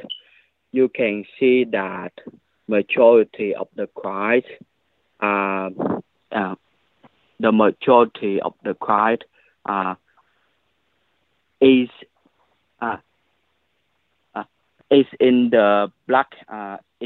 black resident area. I believe we have the problem here. And also, yes, not only that, we also have bunch of like illegal alien come cross the border, so we really don't know who they are. Yes, majority of them commit higher crime too, but that crime involving like human trafficking and also the child trafficking too. So yes. Okay, was that it? You got more? Yes, I got more. Do you know Daniel Berry? No. Come on. You said Daniel Berry? Who is that? Daniel Perry. Perry? I did tell you about the other time. The army guys, right? Who used Second Amendment to defend himself against BLM terrorist, right? In the Dallas, Texas.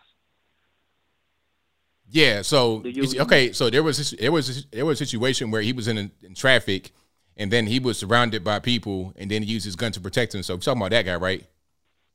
Yes. Okay.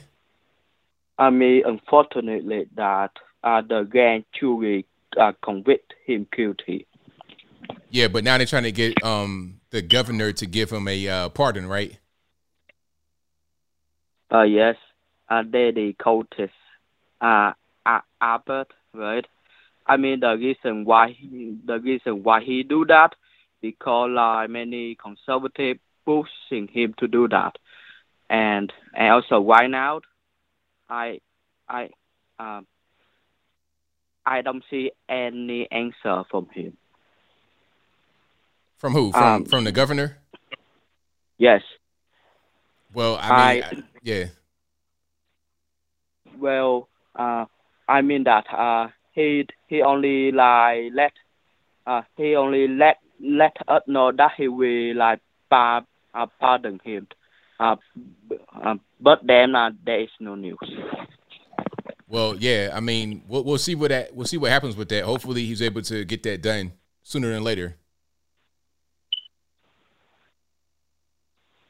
Well, I mean.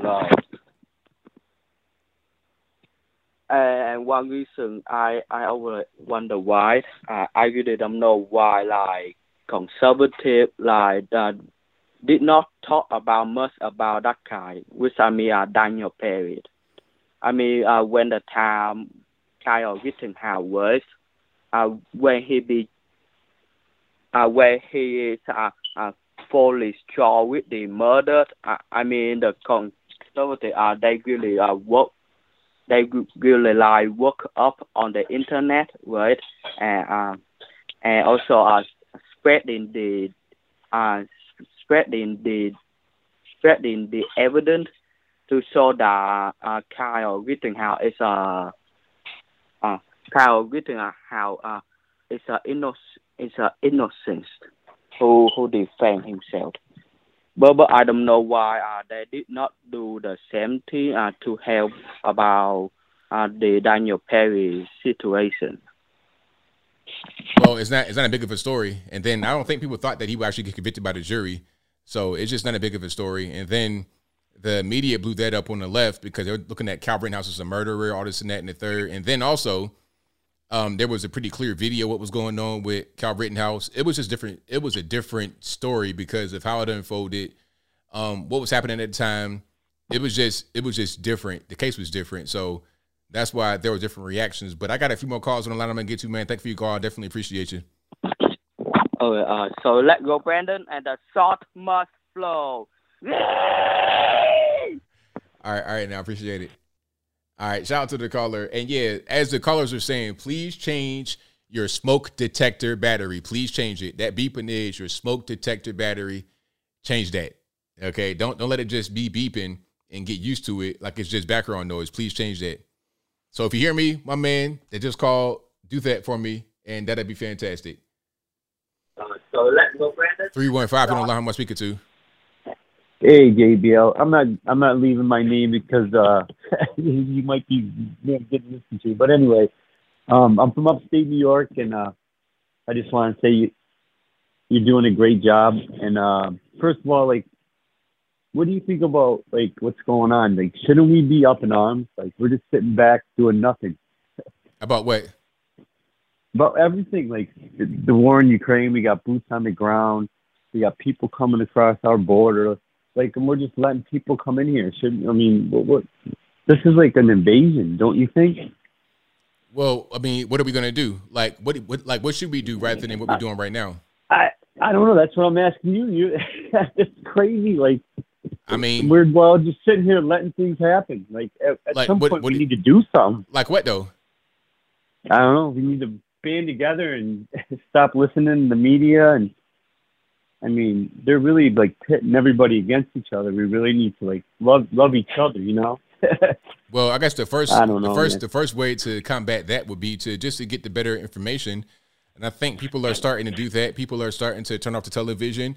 They're going to alternative news sources, and they're just thinking differently. People are leaving a lot of these areas where a lot of the left is taking over, like California, like San Fran, Los Angeles, Chicago, New York City. They're leaving, and they're starting to wake up. So that's probably a good first step. But you got to understand, the average normie walking around, they have no idea what's going on. If you ask them about the Ukraine war or anything, they don't really know. So it's only a handful of us. How do you not know? It's crazy, right? Because people don't really pay attention. They don't watch the news or anything. They don't really, the average person doesn't really know what's going on. Like, it's just not that, because people like myself and many others, this is what we do. We're into politics. We're into stuff happening around the world, but the average person is not. They go to the job every day, take care of the kids, and that's it. Yep. Yeah. I like I said, I'm from upstate New York, so like you can't even go to the city. New York, we used to go to the city all the time, hang out, you know, try to find a good pizza place. I mean, now you can't even do anything. Look at the people on the subway. You can't even ride the subway. Yeah, crazy. But man, yeah, I'll let you go. I'm sure you got more calls, but yeah, I mean, people just need to wake up. It's like how it's like so obvious. Right, but I'm with you. All right, man. You're doing a great job. Everybody in the chat, have a good night. Thank you for the call, man. Appreciate you. All right. Shout out to the caller. And let's go to 504 online. Who am I speaking to? Hey, ABL. It's Alien Spaceship. All right, man. What's happening? All right. So you always do cover good topics. But I wanted to talk about some of the stuff you covered. I think, you know, basically with the AI, you know, you're very right. It's very dangerous. And of Elon Musk and Steve Wozniak. Steve Wozniak was the one that built the Apple computer with Steve Jobs. They both signed something with a bunch of other people to get the government, to get the people to stop creating AI. Oh, is that what they did? Or was that what they were trying to do? I think they did it. Now I could go back and look to completely make sure, but I think they did it because they were saying how it was too dangerous, the AI, and if it keep on advancing, it would get really bad. Right. Yeah, and that's kind of where we are right now, I suppose. Yeah, because you see, you know, with you know, like the Terminator movie you're familiar with, and different things like that. These things getting more and more intelligent. You could, you know, potentially have a situation like that at some point, and they're interviewing a British guy, a technician person, a computer person, I want to say. And he was saying how, like, you know, if these things keep on advancing, they might see us as a threat and try to get rid of us or not get rid of us, and we don't really know, and that doesn't really sound too good. And I remember there was a robot, and it was saying that it wanted to kill all humans. So it is a scary thing, what's going on, and I'm glad that you covered that. Right, absolutely. Right. And, you know, all we need is a trans AI. Yeah, we'll see how that works. Also, yeah, with the guns, I think people are getting really paranoid because, as you know, it was 2020 when the riots happened and the economic crises, a lot of people's stress levels are going up. And, yeah, with the gun violence, yeah, you see, you know, my family, you know, was old-fashioned. They're, you know, into guns, and I was, you know, taught about that. You know, and the gun isn't a toy, and people shouldn't just shoot whatever they see. As you said perfectly, you know, these people just were not, I don't feel, in my opinion, that they were trained to use the gun properly. What do you think? Yeah, people just not really trained, and they're too paranoid. They shoot unnecessarily. It's kind of itching to shoot. It's just weird. Yeah, and the CNN thing, that got me really joked out. I remember it was like the guy with the AR-15, he was just pulling the trigger faster. Right, exactly. I mean, just making up stuff. It's like, come on, people are going to watch this and break it down. Like, they don't even really understand what's going on. Right. And then the shotgun. It was like, it's a shotgun, but the mindless sheeple will not know what that is. Oh, yeah. No, they have, like, the average normie that has no gun interaction, they don't really understand what's going on. Right. And also, I remember when you covered on RT the Cleopatra movie and the one about the England one, when you were on that new show, and you did very well, and I'm glad you kind of covered it again. But yeah, in Egypt, yeah, the people were, there was black people and white people, but yeah, the statues do depict, people with blue eyes, people with, very white features, and just all white people, brown eyes, blue eyes, different, colors and whatnot, and different hair colors. So a lot of the people in that region did have like European features. So it would be wrong to say, especially with Cleopatra and her heritage, I don't think she was the same African that you are. Nah, she was a European, Greek and Macedonian. Mm-hmm.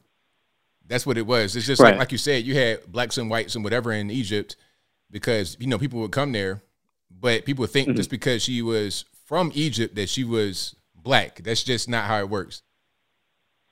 Right. Cause it's like with the same thing we were just talking about a moment ago with the guns. It's like, they're going to think that the guns, that was an AR-15 and it was a shotgun. The same thing with that, there was a European looking person. And also like, in the Middle East, as you said, there's white people, like Muhammad was white, and the Jews are white, the Arabs and Jews, they have white ones, they have dark ones, they have different variations. And also, I think the European people, they originate from the Caucasus Mountains and some parts of Northern Asia and some parts of India, and they migrated into Europe. So, yeah, I'm glad that you pointed that out. But then again, it has to do with the woke stuff, the liberals trying to dumb down people and cause more racism. Now, why do you think they want to use black people in everything?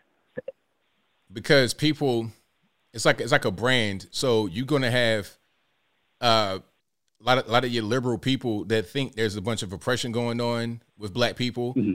and they see something like that going on, they're gonna take notice.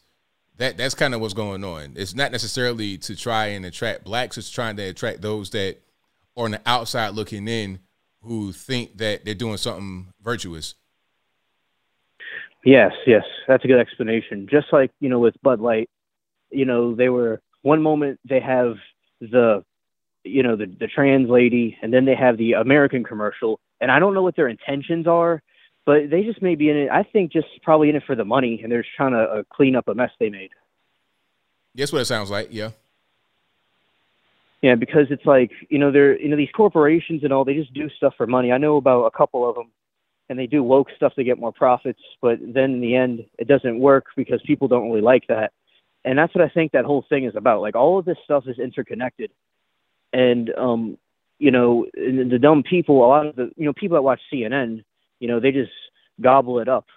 And now let's see, why do you think they use the blacks specifically? Now, you may have just answered that question. I know I just kind of said something like that, but why don't they use like an Asian person? Because they're not seen as the same. The brand is about specifically black people. It's not about anybody else. So they've not created this brand of oppression around Asians or anybody else other than blacks. All right. Thanks. Yeah, because, yeah, that makes sense. And, yeah, I think it's really messed up what the people are doing. And the one with Pete, that thing you showed us, yeah, that was really cringe. And, those other stuff. And it's just a lot of things are getting really cringe as time goes on. And, I know there's going to be more cringe stuff that's going to come out. Now, before I end the call, what do you think of Spirit Airlines? Spirit? I'm not really, I don't know too much about them. I've never flown Spirit, so I don't know. Okay. Which ones do you go on? Delta, usually Delta, because I'm not far from Atlanta. I used to fly from Atlanta. Delta, I've flown Frontier. Frontier was okay. Okay. I think I've flown United or American, one of those, but usually Delta. All right. Okay. That's all I have to say for this call. Thanks for taking my call. Thanks for the call, man. Appreciate it.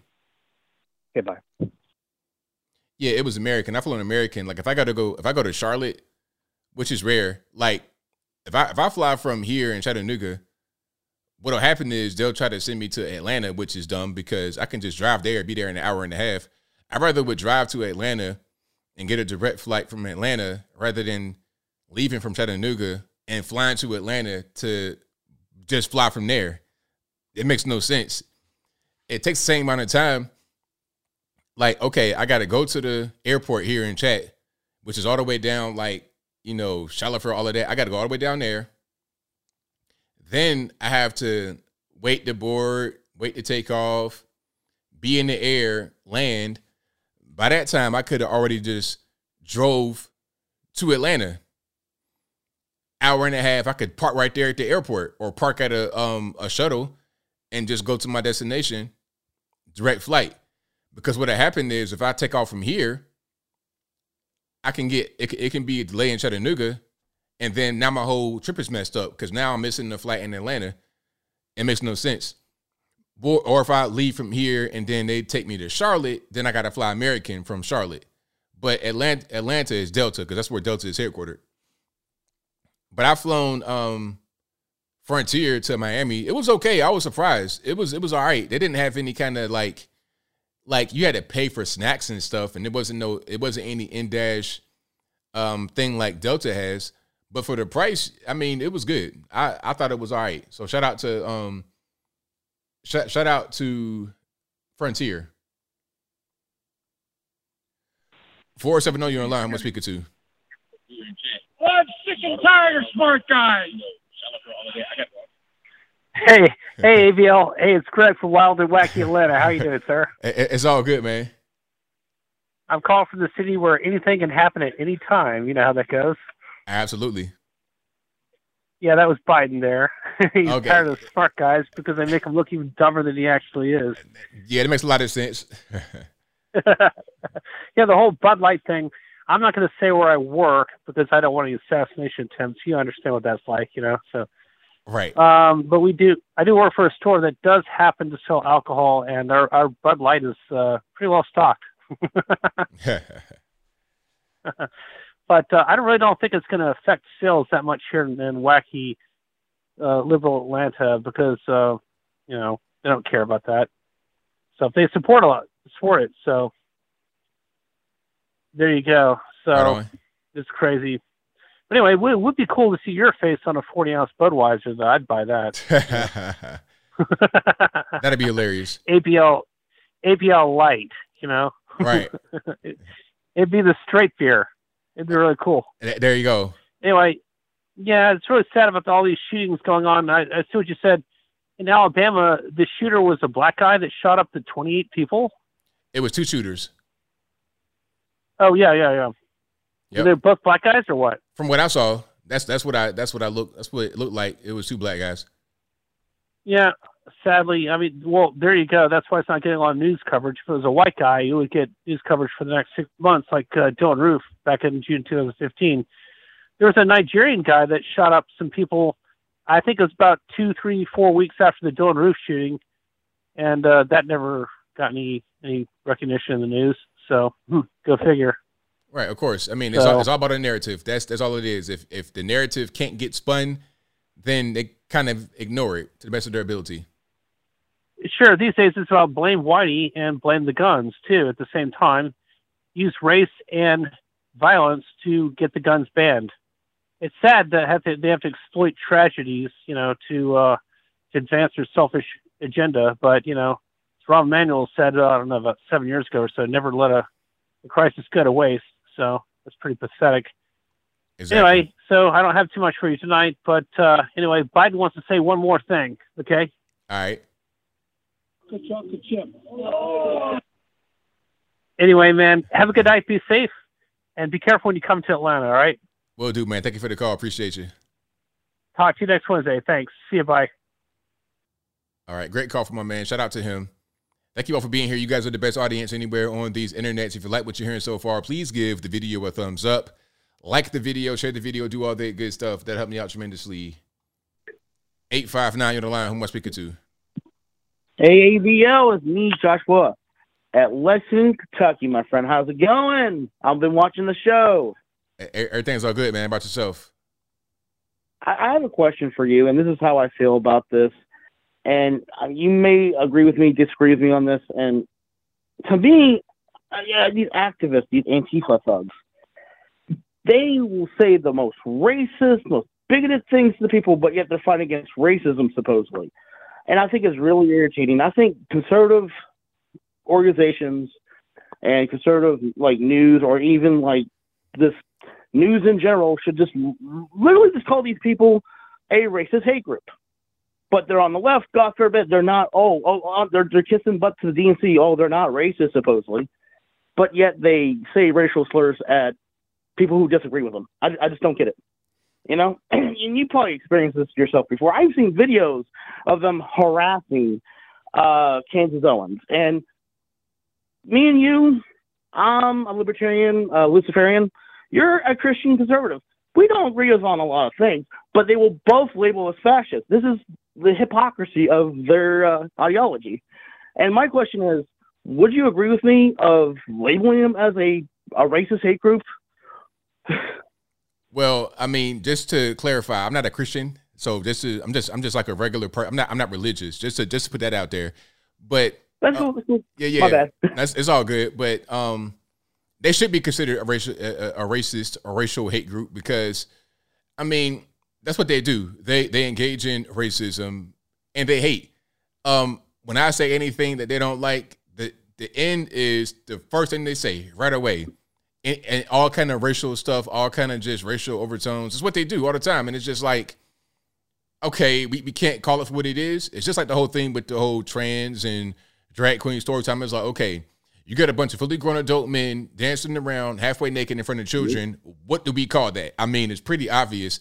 They want to call it everything else other than what it obviously is. And it's kind of ridiculous. But just as ABO, if I was bisexual, if I call that shit out, if I call that stuff out, oh, I'm a sellout, or oh, I'm fascist. It's just, it's like, really? Really? That's insanity, you know? And they harass Blair White, of all people, calling her fascist. And I'm like, what? It's insanity. Right on. I'm with you. I mean, you got to at least, like, tell me a story of, like, and come across with these idiots before, just, like, tell me the most craziest story you ever, the most crazy incident you ever deal with these people. I'm just out of curiosity. I've not had anything happen to me like in real life in person. It's just like a bunch of online threats, you know, the racial stuff. Well, I mean, it's nothing really major. It's always the same thing. You say something online and then they comment a bunch of N-words and stuff like that. Yeah, you get it on my website, huh? They're a bunch of cowards, man. Yeah. They don't do anything to me in person. Like I go everywhere. You know, I travel a lot. I'm always around. You know, they'll stare at me. Like I was in New York some years ago in the airport, and I had on the MAGA hat. This is like maybe 2016, 2017. And it was a group of people. It was like three white people. They had on like black turtleneck sweaters for some reason. All of them. It was a woman and two men. They all had on black turtleneck sweaters for some reason. And they were all white. They were just staring at me with like a blank expression, but they didn't say a word. So I'm just like, I didn't understand what was going on. I was like, oh, I forgot I got a MAGA hat on. That's all they're going to do is look at you at the most, but beyond that, they won't say a word to you. Yeah, they're cowards. But if they're in large groups, they bully on one person. If it's like a mob of people, like a mob of teenagers and stuff like that. And get this, they're like Caucasian, like middle class, or like, you know, college professors, kids, you know. And they have enough nerve to you know, harass Kansas Owens. And I have some disagreements on Kansas Owens, but just because I might have an argument with her or a disagreement, I don't throw down the word Uncle Tom. You can still talk involved and start talking about politics or different disagreements without bringing race into it. But they bring it in, and I'm like, what? Out of nowhere, I could talk about finance and my viewpoints on, you know, the free market and stuff like that. And there's like, oh, you must be a white supremacist racist. And I'm like, what? Where does this come from? It's insanity. They try to justify fat phobia as white nationalism. And I'm like, what are you talking about? What kind of world you live in? This is insanity. It is. They are so obsessed with race. It's just that's all they live and breathe like. I mean, in a way, I kind of feel bad for them because it's just a mental illness and their insanity. Like, they call Trump a white nationalist, but they ignored the stuff that Joe Biden said. I mean, right on, man. Well, I thank you for the call. I definitely appreciate you. Hey, man, much love, man. Me and you got to hang out at Lexington sometimes, man. You seem like a cool dude, you know? Right on, man. I appreciate you. Thank you for your call. See you later, bro. Bye. All right, shout out to the caller. 860, you don't lie. Who am I speaking to? Hey, Bill. It's up in A Ranger Icebox. How you doing, brother? It's all good, man. What's happening? Oh, let me turn my speakerphone on. Was that CJ? The young man from Texas, black man. Was that him talking to you earlier? It sounded like him. I don't know. It sounded like him. He's got a rap song, too. It's pretty good. But anyway, man, what a crazy world we got going on, huh? Yeah, it's a whole lot happening now, for sure. Yeah, almost like they're following a blueprint. But I got a suggestion for a story for you. And you'll never see it on national news, but out in California, there's teachers union retirees. 174-year-old lady is told by her pension fund from the union that she owes $74,000. So I think they need to spend less time worried about genders and a little bit more time worried about that racist math. And these teachers are white. California, what can I say? Yeah. Got to keep our priorities. Absolutely.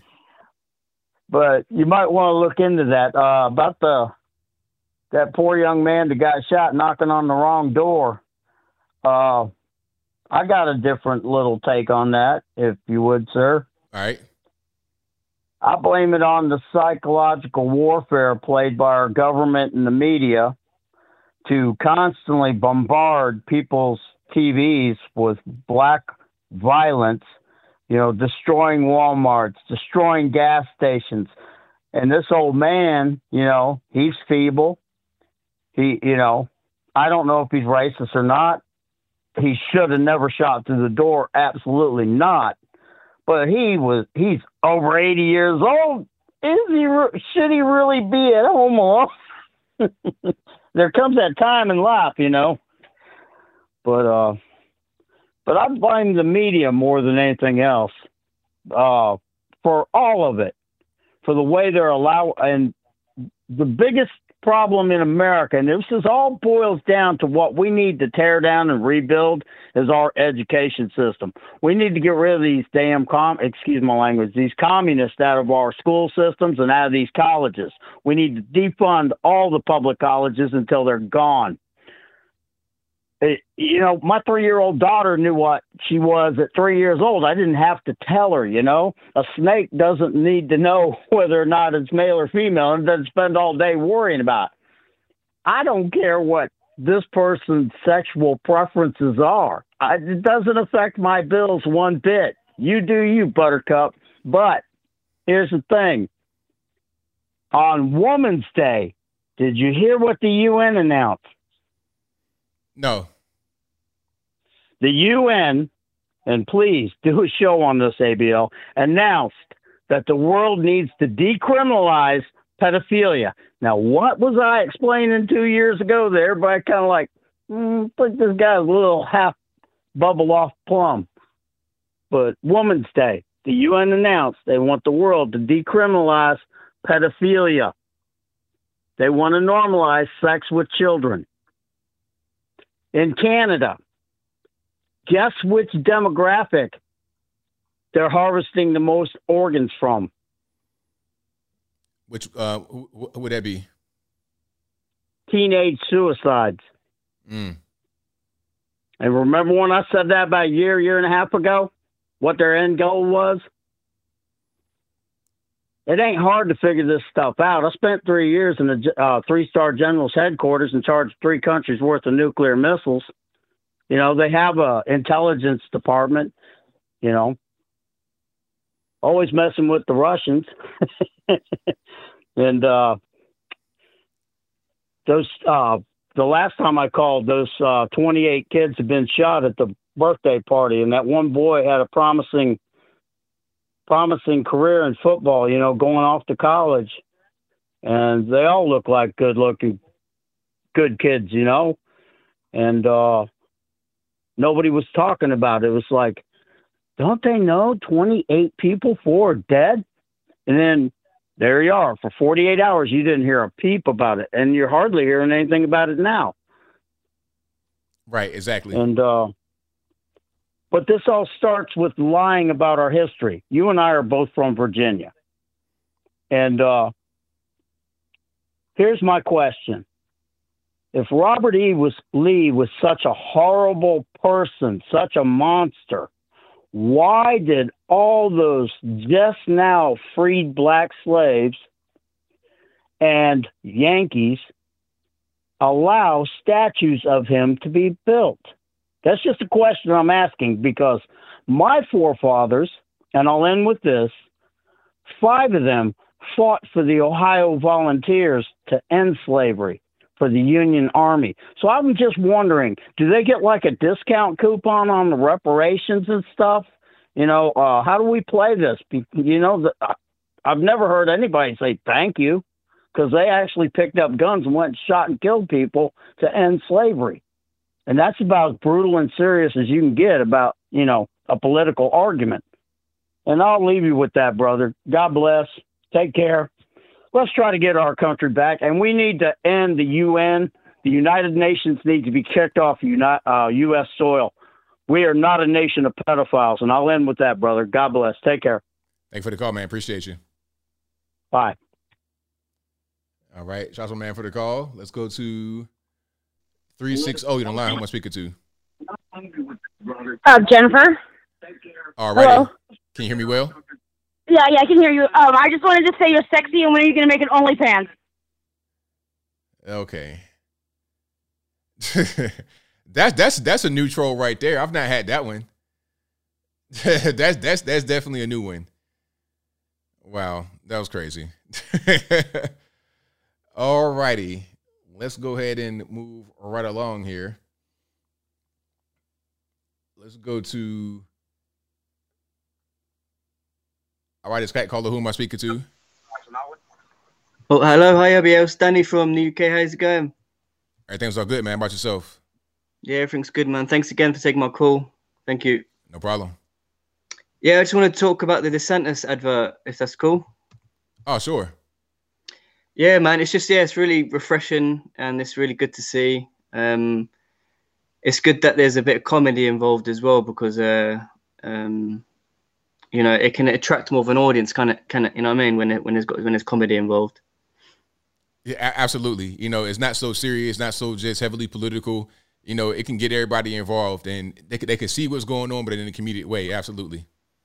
Yeah, because sometimes you think, oh, you know, what's the best method to combat all this, and yeah, sometimes it can, you know, I mean, you know, this sort of topic can trigger me quite a bit, and I'm pretty sure it triggers a lot of us, and sometimes it's difficult to control yourself, and you're like, you know, what's the best way to combat it? And I guess sometimes commercials, advertisements, and have a comedic effect can reach a larger audience, I guess. Yeah, absolutely.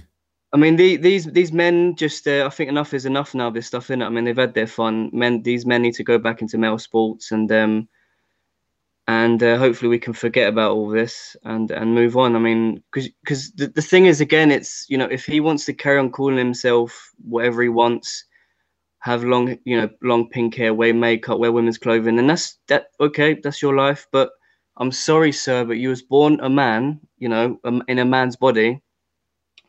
So so you're gonna have to compete with other men. It's just that simple. I mean. Otherwise, well, then tough. Otherwise, you're not going to compete in these sports then, right? Exactly. Yeah, I mean, yeah, so, yeah, what was I going to say? Yeah, so that's pretty much it for that. I mean, cause I've been researching, I've been looking, and I still haven't found a trans male going into male sports and dominating. I still haven't found it. They're not going to do it because they don't have an advantage. You know, it's only the biological men that go and compete against women because they know they can go dominate. It's like you could be Leah Thomas when Leah was William and competing as a man for years on the men's team. He was subpar at best. Then he becomes Leah and then he dominates the women. That's the whole game they play. Yeah, exactly. I mean, when you watch, debates regarding this issue, you never hear anyone say, "Oh, what about the trans males going into the?" You never ever hear someone bring it up, and I think it should be brought up more because it actually cements the point of the whole physicality of why in physical sports why it actually matters if you're a man or female, and I think it should be brought up more. Every single debate, people should bring that up and say, Can you name me one example? And no one is going to be able to give that person the example of it because it's not happened and it never will because of the anatomy and physiology of the male, right? Exactly. That is 100% correct. Yeah. And just I'll be quick on this one. The civil rights activist. I mean, that's a civil right activist I can actually get behind. You know what I mean? Right on. Yeah, he was right on point. Yeah, I liked the thing about these topics like reparations and the slave trade and stuff like that. You know, people always just want to touch on the basics and just let's just talk about the few.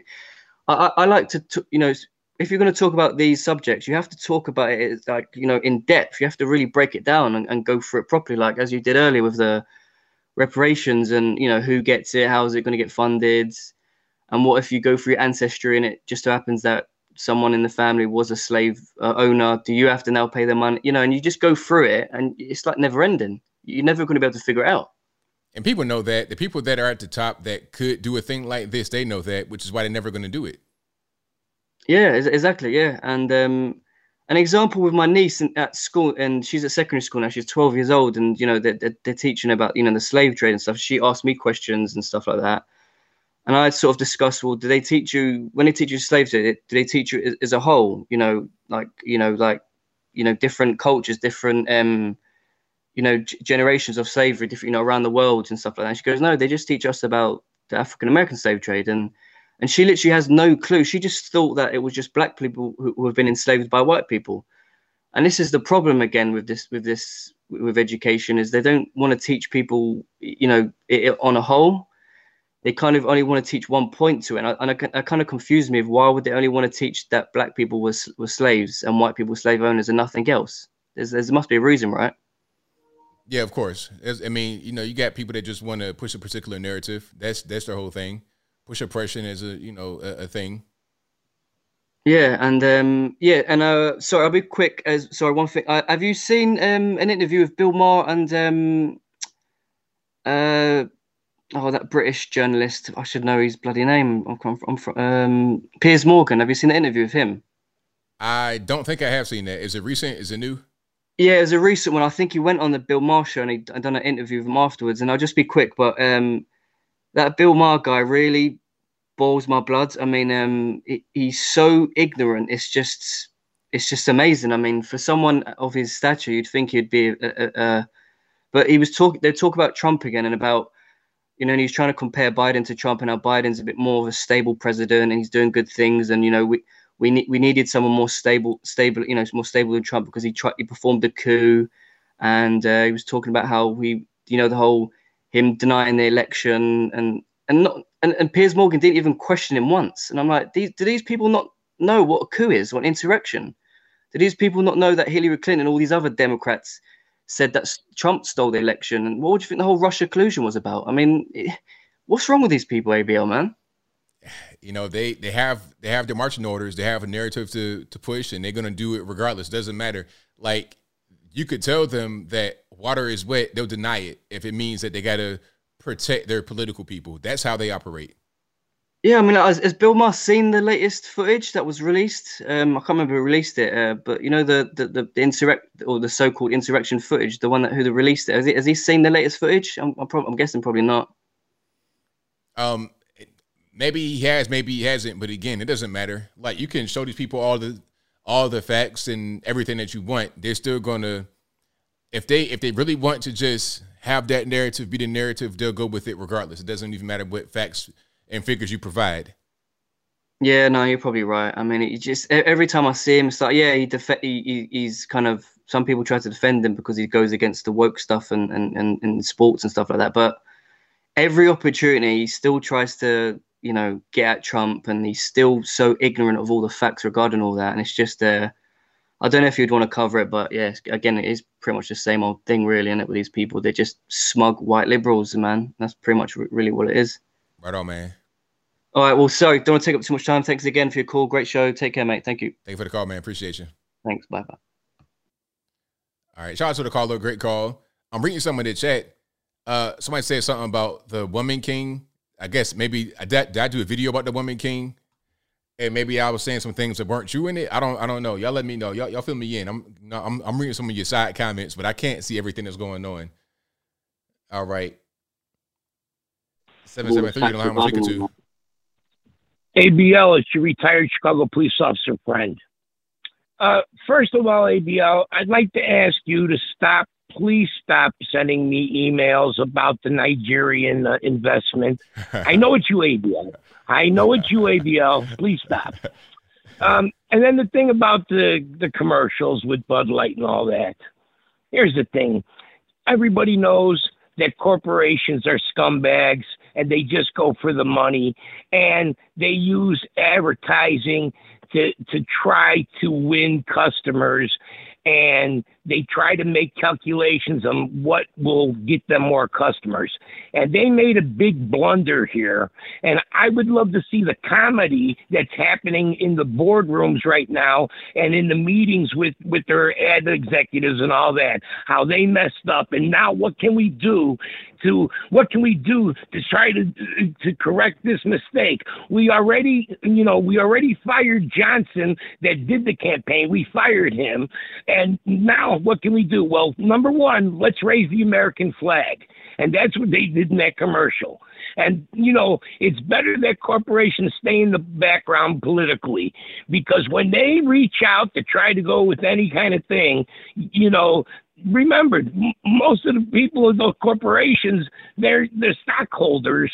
You know, most of those people are Republicans. They're just going after the money, and they're trying to figure out, you know, what's blowing in the wind today, and let's go towards that. Oh, it's the hippie era. Maybe we'll get their, you know, loyalty. Oh, this, oh, that.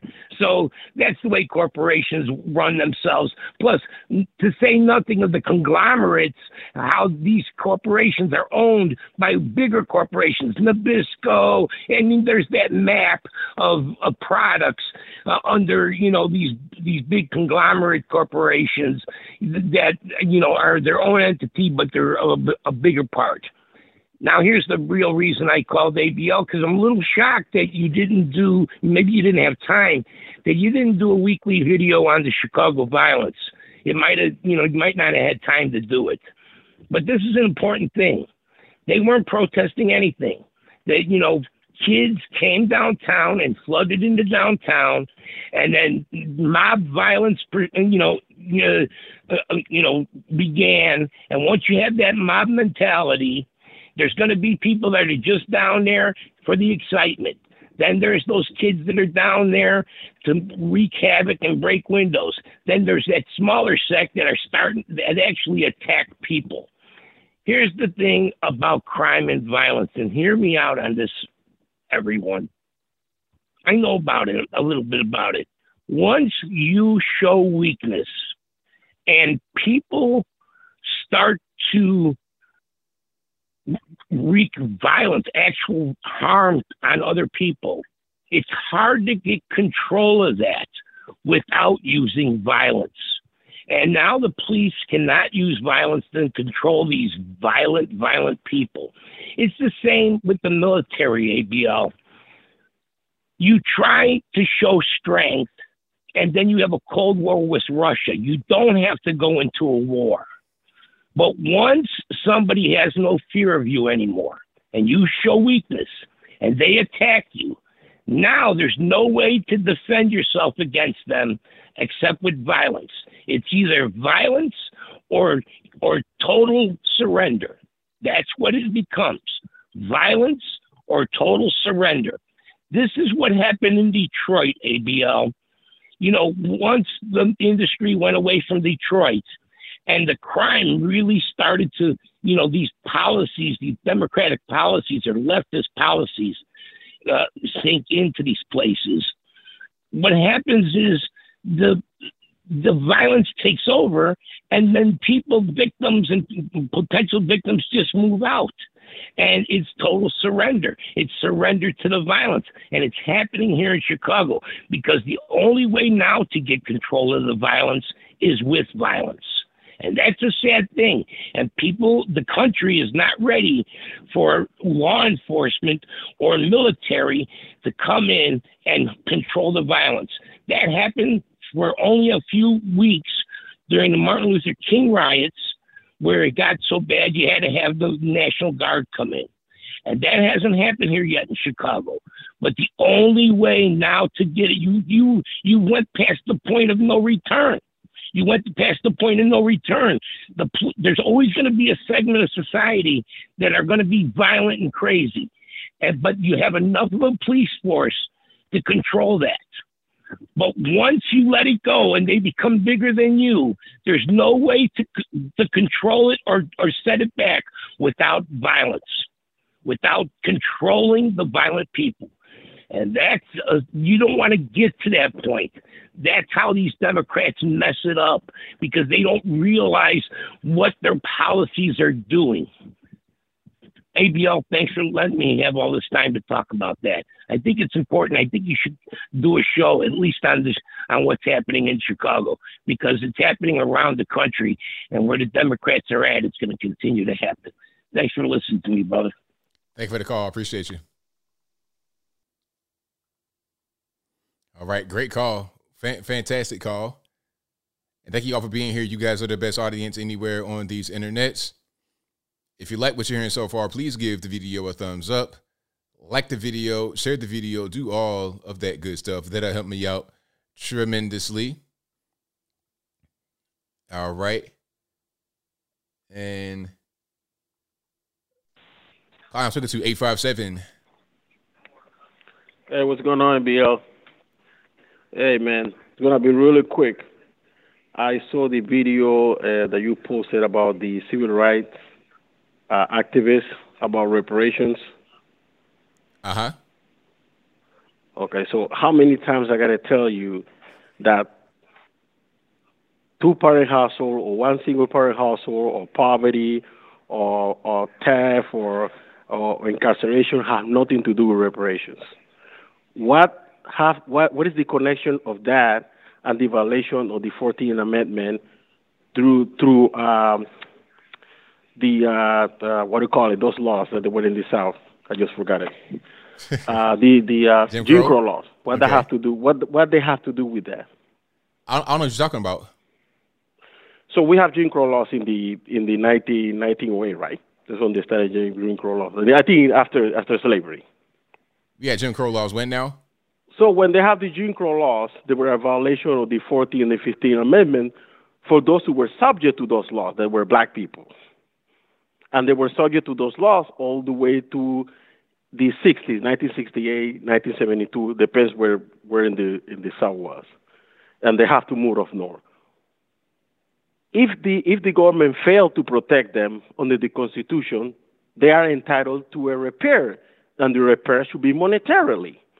What that has to do with poverty, single-parent household, and all this garbage that the civil rights stupid guy was talking about? Can you explain that to me?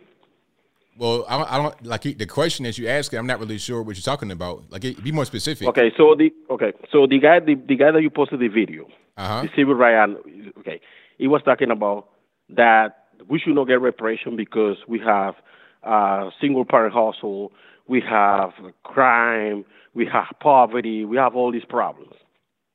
That's correct? That's what we say, right?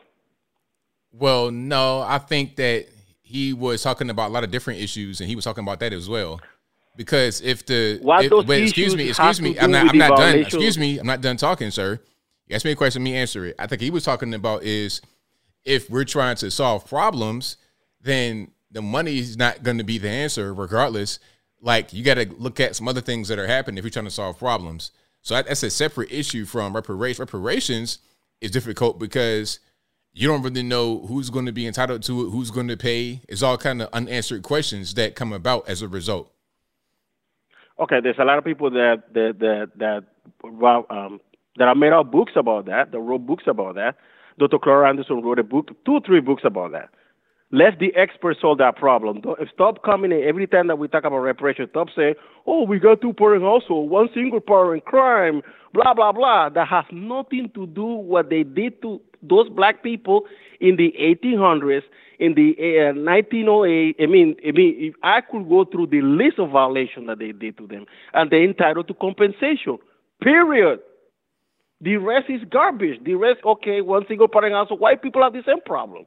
Why they are, you know, there's these symbols. That's the reason that black people cannot move ahead, because we have these people that they pay them to say these things. So you said that we got these sellouts. Excuse me. So you say whites got the same problem we have, a single parent household, but you just also said that blacks can move ahead. So is it the same problem or not the same problem? Which one is it? But that had nothing to do with reparation. I'm going back. So wait, excuse me, sir. So. Mm-hmm.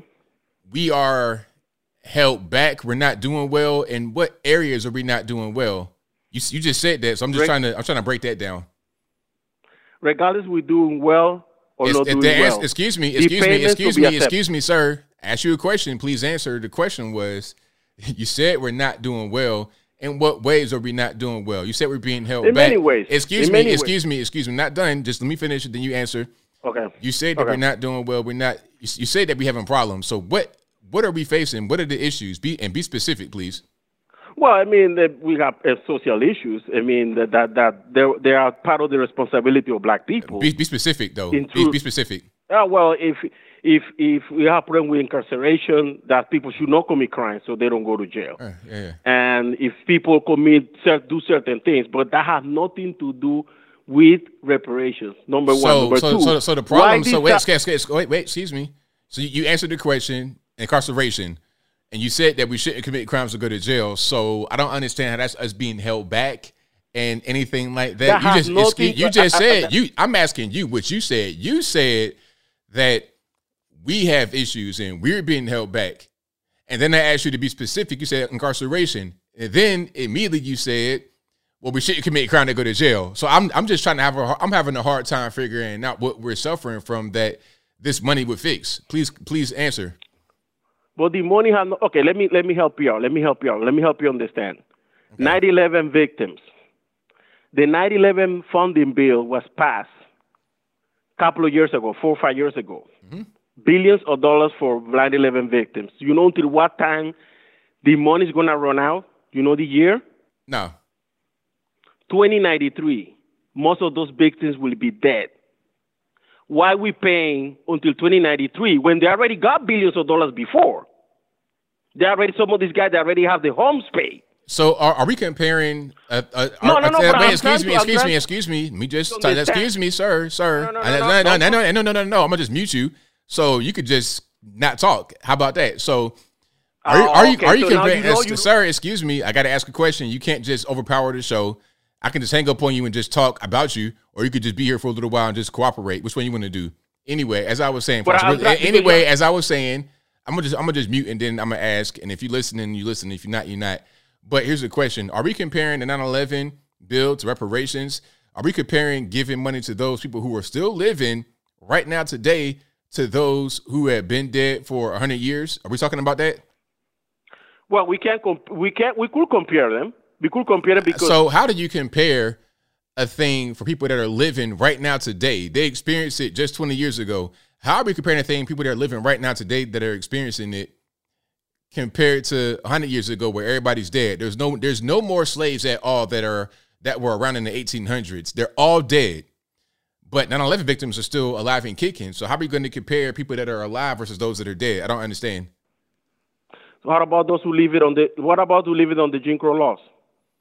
Okay, Jim Crow laws. Now we're moving to goalposts. Is it about reparations for slavery or discrimination? For everything. It should be for everything. So now we're moving the goalposts, because originally it's about slavery. Now it's about Jim Crow laws. Now it's about things like that. So now we're talking about something else. So did whites now also live under those same laws? Discrimination was a two-way street. Excuse me. It was a two-way street for discrimination. You had to go to an all-black school and an all-white school. You couldn't be a white and go to a black school and vice versa. You couldn't be a white and go to a black restaurant and vice versa. It was a two-way street. So that's a goalpost that shouldn't even really be moved. Stick to the script. Stick to the subject. Audience, you need to defend the it's the truth. Am I lying? Excuse me. The question is, am I lying? Yeah, well, you yes are or lying, no? Excuse me. Yes or no? You are lying. I'm lying. So whites were not discriminated against as well. It wasn't a white only place and a black only place. Yeah, it was all black only place. So excuse me, sir.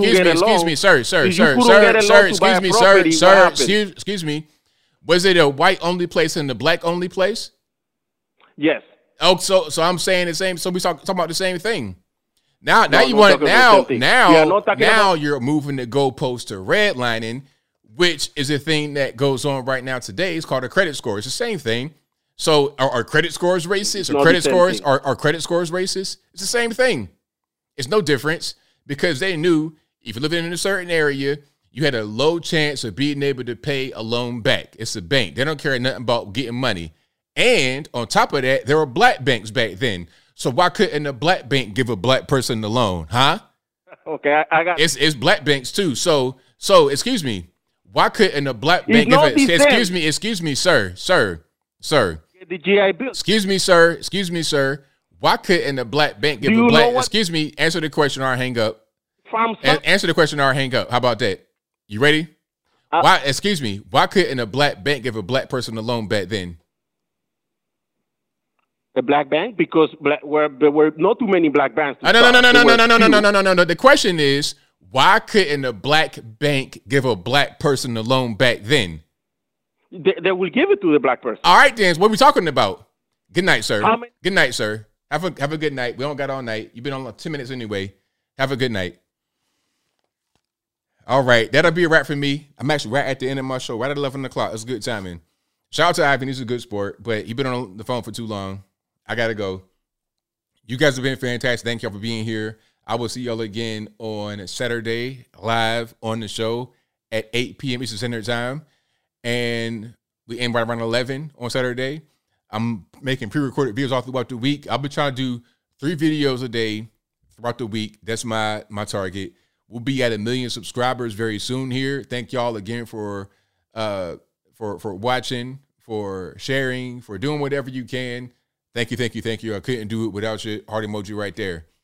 Alrighty. So, mic drop. Yeah, shout out to if I could drop the mic right there, I'll drop it. But thank y'all again for being here. You guys have been a great audience tonight, the best audience anywhere on these internets. Shout out to all the mods who keeping the trolls nice in check. Thank y'all for watching, retweeting, super chat, and whatever. I thank you for that. Couldn't do it without you. Now, I got a few more super chats I'm going to read right here. Then I wrap it on up, put the bowl clean on top. Think it's a bowel health incident report who says, God bless you, sir. I'm 7% black. Am I black? No, you're not. Thank you to Tam for handing out 10 ABO memberships. I appreciate you. And thank you to Tam for the laughing emojis with the donation. Thank you to Differential Xbox who says, home equity loans are near impossible to get. Thank you to Differential Xbox who says, the one secure document in Washington is Epstein. And thank you to your mother was a hamster for the keep it up working out emoji. You guys are fantastic. I will see you guys again next time live on Saturday. And, of course, tomorrow I'll be back with more pre-recorded videos. If you have any tips, you can email me at 434-658. That's my number. You can email me at contact@anthonyblogan.com. Again, contact@anthonyblogan.com for the email. The email is always on the website, as is rest of my contact information. Do not get scammed by the Nigerian scammers. Do not get scammed. That'll be a wrap for me. So until next time, y'all be safe. I'm out. And peace.